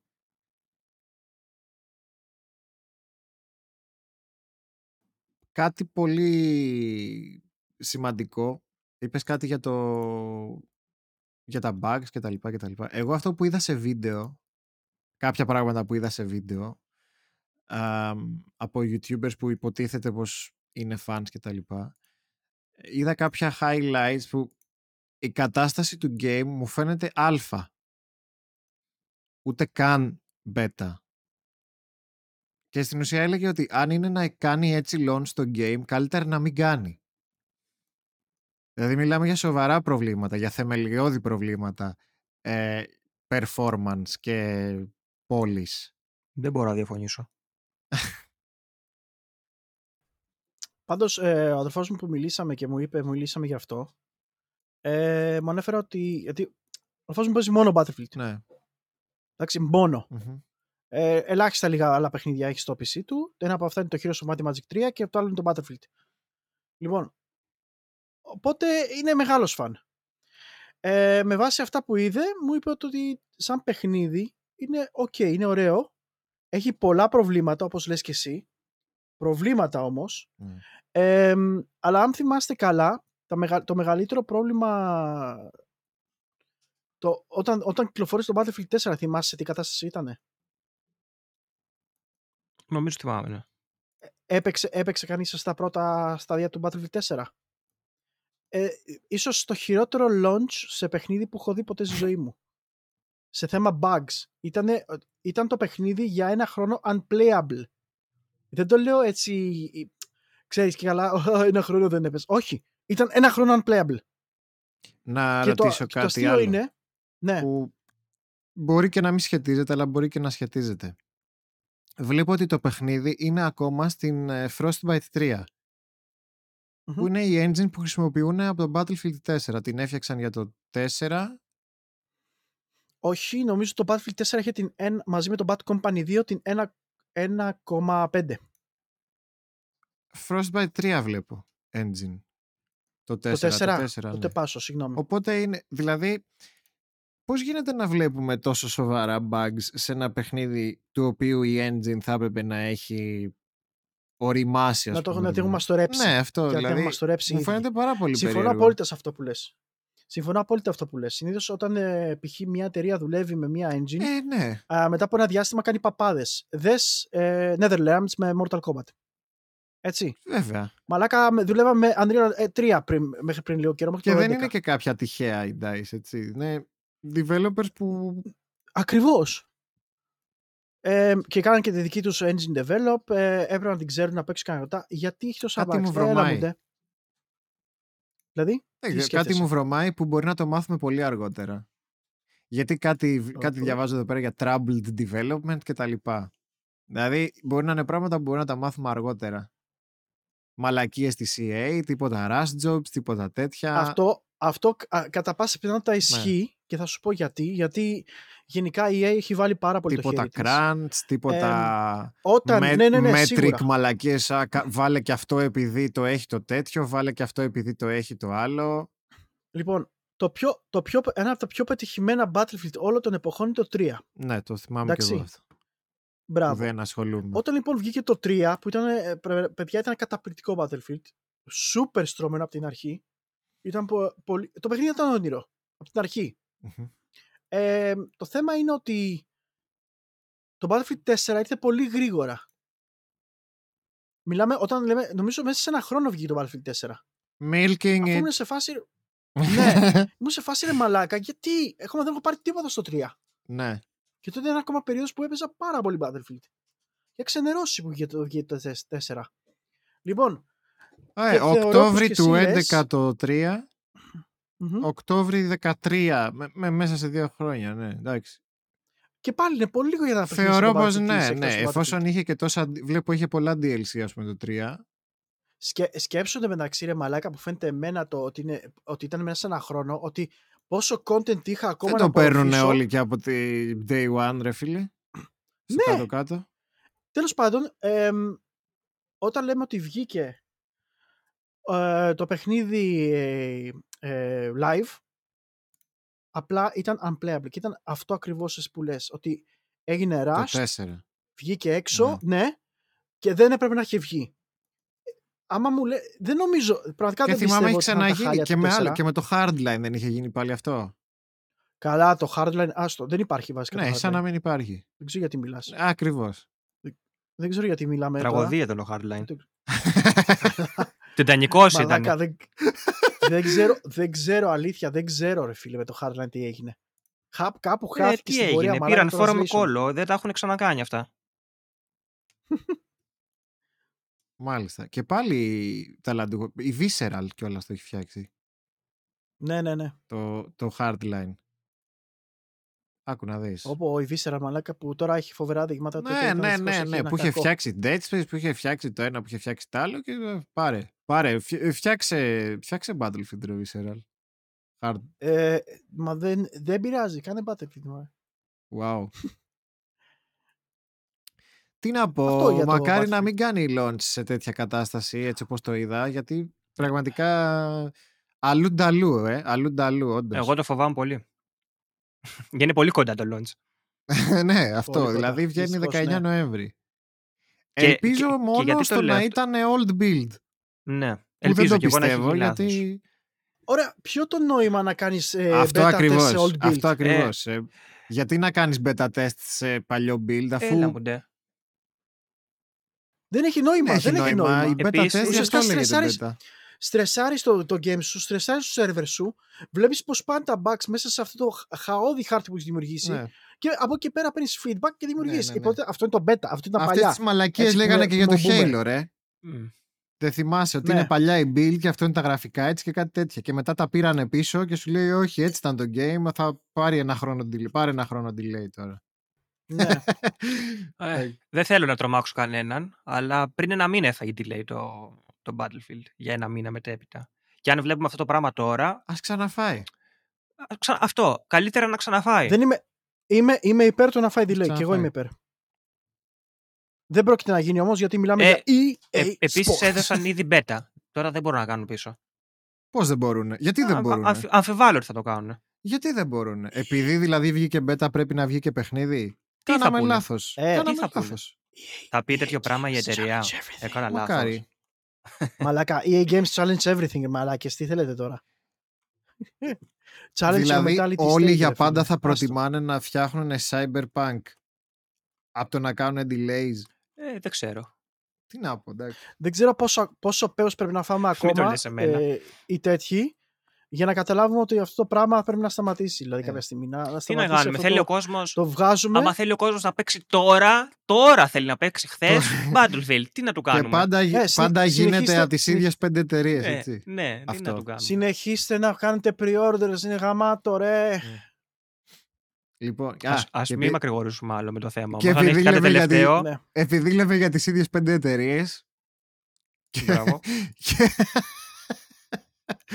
λοιπόν. ε, Αφήσαμε το meme για το τέλος. Με καμάρι, Ναι, ρε, βέβαια. με καμάρι μεγάλο Και να πέσει το stream τώρα δεν μας νοιάζει η τελευταίο. Activision. οι φίλοι μας. Είναι Καιρό οι είχαμε να πούμε sponsors για αυτού Activision. του, αυτής της εκπομπής.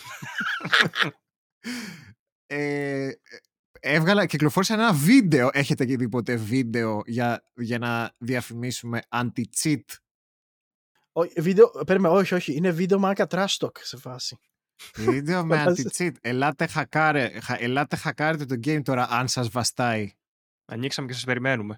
Ανακοίνωσε λοιπόν η Οι Activision μαλακές πληρώνονται. το Ricochet που Woohoo. είναι ένα νέο σύστημα Τσούρισα. anti-cheat. Ε, πρώτα θα μπει στο Warzone, το Call of Duty Warzone και θα μπει και στο Vanguard, βέβαια το καινούριο Call of Duty, το οποίο έχει μια ιδιαιτερότητα. είναι kernel level, που στην ουσία kernel level είναι κάτι που μπουτάρει, φανταστείτε, ε, μαζί με το BIOS. Δηλαδή είναι τόσο βαθιά εγκατεστημένο για να το καταλαβαίνουν και αυτοί που, που μπορεί να μην γνωρίζουν τόσο τεχνικά. Ε, πώς είναι ας πούμε ένας driver για την κάρτα γραφικών σας που είναι κάτι πολύ θεμελιώδες ας πούμε έτσι που μπουτάρει Μμμ. πριν από πριν και από τα ίδια τα Windows ας πούμε ωραία; Ο driver Ναι. για τα γραφικά ας πούμε για τον ήχο ε, φανταστείτε ότι έχετε άλλον ένα driver μόνο για το anti-cheat του Call of Duty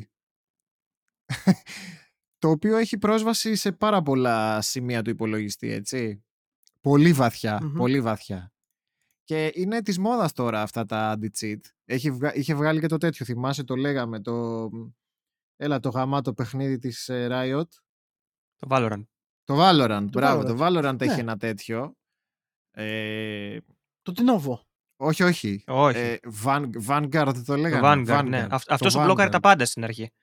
Μπράβο, ούτε, μπράβο. ανεμιστήρες, ούτε, θε- ούτε στους Α, ανεμιστήρες μπράβο, δεν ναι, ναι, μπορούσες ναι, να ναι. αυξήσεις την ταχύτητα. Στο PC, μπράβο, ναι, ναι. το, Van, το Vanguard Το Anti-Cheat. software ναι, μπλόκαρε, ναι, ναι. μαλάκα. Ένα τέτοιο βάζει λοιπόν και η τέτοια και η, η Activision. Ναι, αλλά το, το, το αστείο είναι ότι νιώθουν πολύ που κόκκινοι. είναι πολύ μαλάκα, και πρέπει να βγάλουν επικίνδυνο τρέιλερ. εντωμεταξύ. Είναι πολύ επικίνδυνο μια εφαρμογή να έχει πρόσβαση σε τόσο σε βαθιά kernel. σημεία του υπολογιστή. Ναι, ναι, σε kernel. Έχεις πρόσβαση σε kernel.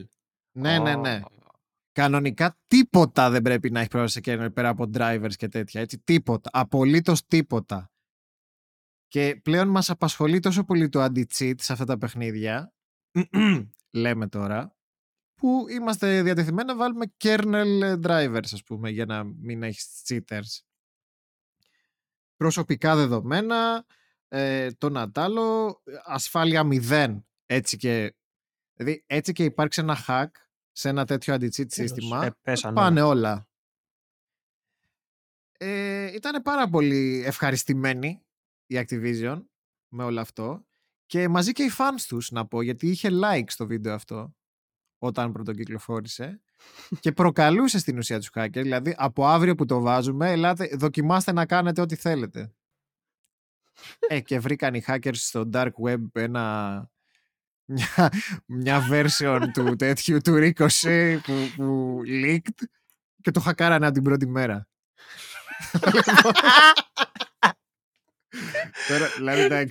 Ξέρεις, ε, Έπρεπε να minimal βγάλουν- in Activision. Έπρεπε να βγάλουν τρέιλερ οι ίδιοι hackers μετά από Απ' αυτό. την- Μαλάκα, εντάξει, από την πρώτη μέρα. Από την πρώτη μέρα.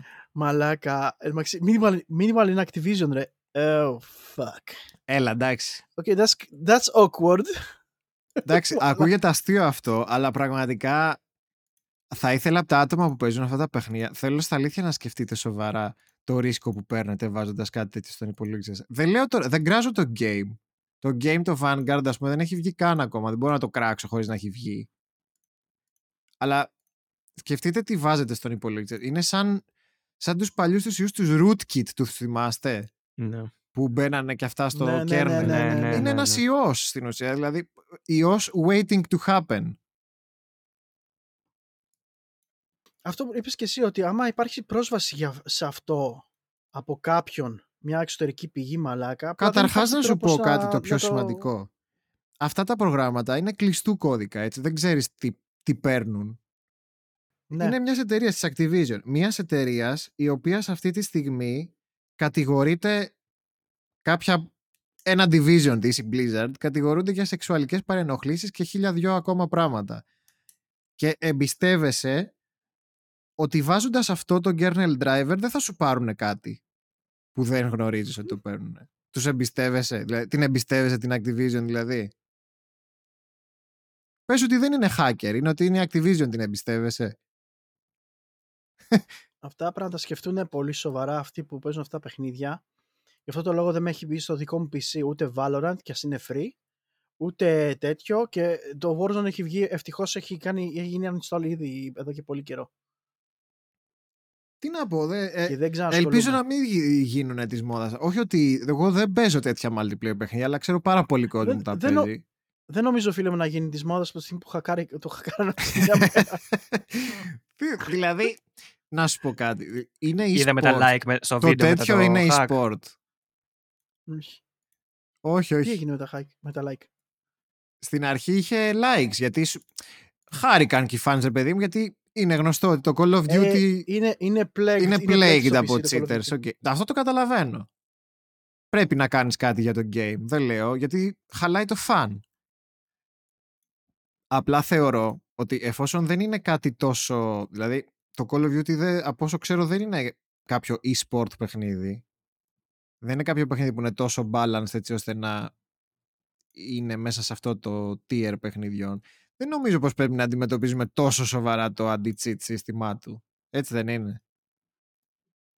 Ξέρω σε εγώ. αυτό το επίπεδο σίγουρα όχι. Σε αυτό το επίπεδο όχι, ε, ναι, ούτε καν. Πρέπει να ασχολείσαι. Αυτό, δηλαδή, τι να πω. Ή τουλάχιστον δεν, δεν ξέρω πώς, μπορεί να, πώς μπορούν να αντιμετωπίσουν. Αν, δεν ξέρω. ξέρω ας τα βάζουν αν θέλουν για τους pro gamers. Δεν, δεν, δεν χρειάζεται. Σε, δεν υπάρχει λόγος ένας καθημερινός χρήστης και καθημερινός παίκτης να έχει κάτι τέτοιο μέσα στο PC του για anti-cheat.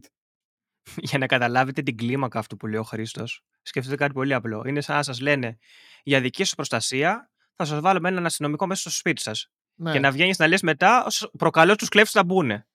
Ναι. θα σου σκάσουν, ξέρω εγώ, με ελικόπτερο 20 άτομα και απλά θα μπουν μέσα στο σπίτι. Θέλω ναι. να πω. Μαλάκα, πόσο σίγουρο ήταν αυτό το Και εμπιστεύεσαι και ότι ο αστυνομικός δεν θα κάνει report ε, ναι. κάπου αυτά που συμβαίνουν μέσα στο σπίτι σου. Ε, αυτό, αυτό. Χωρίς να το ξέρεις. Εντάξει, δεν ξέρω. Δεν Καλό ξέρω. παιδί είναι. Καλό παιδί. Καλό παιδί ο τάδε. You take my, take my word for it. take, my, take my word for it, ναι. Εντάξει, τι να πω. Activisionara. Είχαμε καιρό να την κράξουμε. Είχαμε καιρό, ναι. Μπουφ, πέφτει στο ε, τα, τα, τα live μας τα ρίχνε κάτω, ρε μαλάκα, τα ρίχνε, αλλά εδώ δεν μπορεί. Δεν μπορεί, τέλος. Θα τα ακούσει από αύριο. Οι στριπλούν. Οι στριπλούν. Λοιπόν, είχαμε πει, μ' αρέσει που είχαμε πει ότι θα ήταν μικρό αυτό. Ναι, σίγουρα. Τα βλέπω εγώ τόση ώρα ναι, και. Ρε. Εγώ σας το έλεγα, αλλά δεν με ακούγατε. Λοιπόν, και κόψαμε κιόλας. Κόψαμε και πόσα θέματα. Και είχαμε και, βαρε... και βαρετά θέματα, παιδιά. Αυτήν είχαμε και βαρετά θέματα που δεν θα είχαμε τίποτα να πούμε. οι, κύριοι, οι, κύριοι, οι κύριοι μου λέγανε πω, πω δεν ξέρω πώ θα βγει το επεισόδιο. Λοιπόν, ε, εντάξει, πρέπει να δούμε εγώ τι θα πούμε. Και το τα έχω λοιπά, πει μπλα, στο μπλα, μπλα. ΣΕΜ. Επειδή το λέγαμε με τα πολλά θέματα. Και ένα θέμα να βάλουμε, εμείς θα βγάλουμε δύο ώρες εκπομπή. δεν υπάρχει. Ναι. Καλά.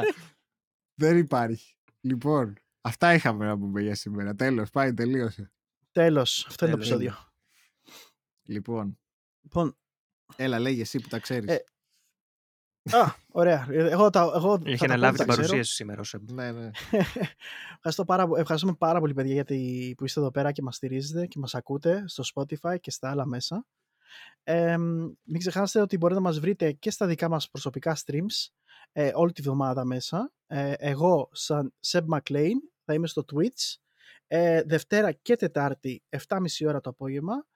Ε, Κωνσταντίνε, εσύ; Εγώ θα μπορείτε να με βρείτε στο κανάλι Twitch TV κάθετος Νταντίκος. Ε, Τετάρτες, Πέμπτες είναι το πρόγραμμα 9.30 με 12.30. Ε, αυτή τη βδομάδα θα κάνω μόνο Τρίτη, περίπου την ίδια ώρα, λόγω κάποιων Εσύ υποχρεώσεων. τώρα που περι- το τελείωσες το In Sound Mind, τι θα παίξεις; Ε, θα παίξω μάλλον ένα, αφού δεν έχει φύγει, μιας και δεν έχει φύγει ακόμα Οκτώβρης, θα παίξω ένα άλλο παιχνιδάκι που λέγεται Horror Tales The Wine. Το οποίο είναι πο- με πολύ μικρό και ενδιαφέρον παιχνιδάκι από πολύ μικρή, από πολύ μικρή εταιρεία. Okay. Είναι Ωραία. horror ή μόνο στο Χρήστος, όνομα. εσύ; είναι horror? Ε, Α. ατμοσφαιρικό, θριλερικό, δεν θα το έλεγα ακριβώς horror horror. Α. Ad- adventure horror, κατά Οκ, κάποιο οκ. τρόπο. Είναι λίγο πιο light. Μμμ.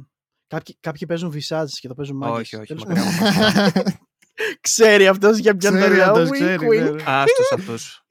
Εσύ Χρήστο για πας μας. Εγώ Τρίτη, Τετάρτη, Πέμπτη στις 9 στο Twitch, tel- το- Twitch TV κάθος Intersynth. Ε, σήμ- ε, σήμερα λέω. Την Τρίτη ξεκινάμε ένα visual novel. Πρώτη φορά που θα παίξω visual novel στη ζωή μου. Και ελπίζω να αξίζει το χρόνο μου και το χρόνο των ε, θεατών του καναλιού μου. Ε, Ε, ποιο, θα μας πεις ή δεν θα έκπληξη; σας πω, δεν θα σας πω. Ωραία, εντάξει. Κάποιοι το έχουν μαντέψει στο Δεν λέω κανάλι, τίποτα.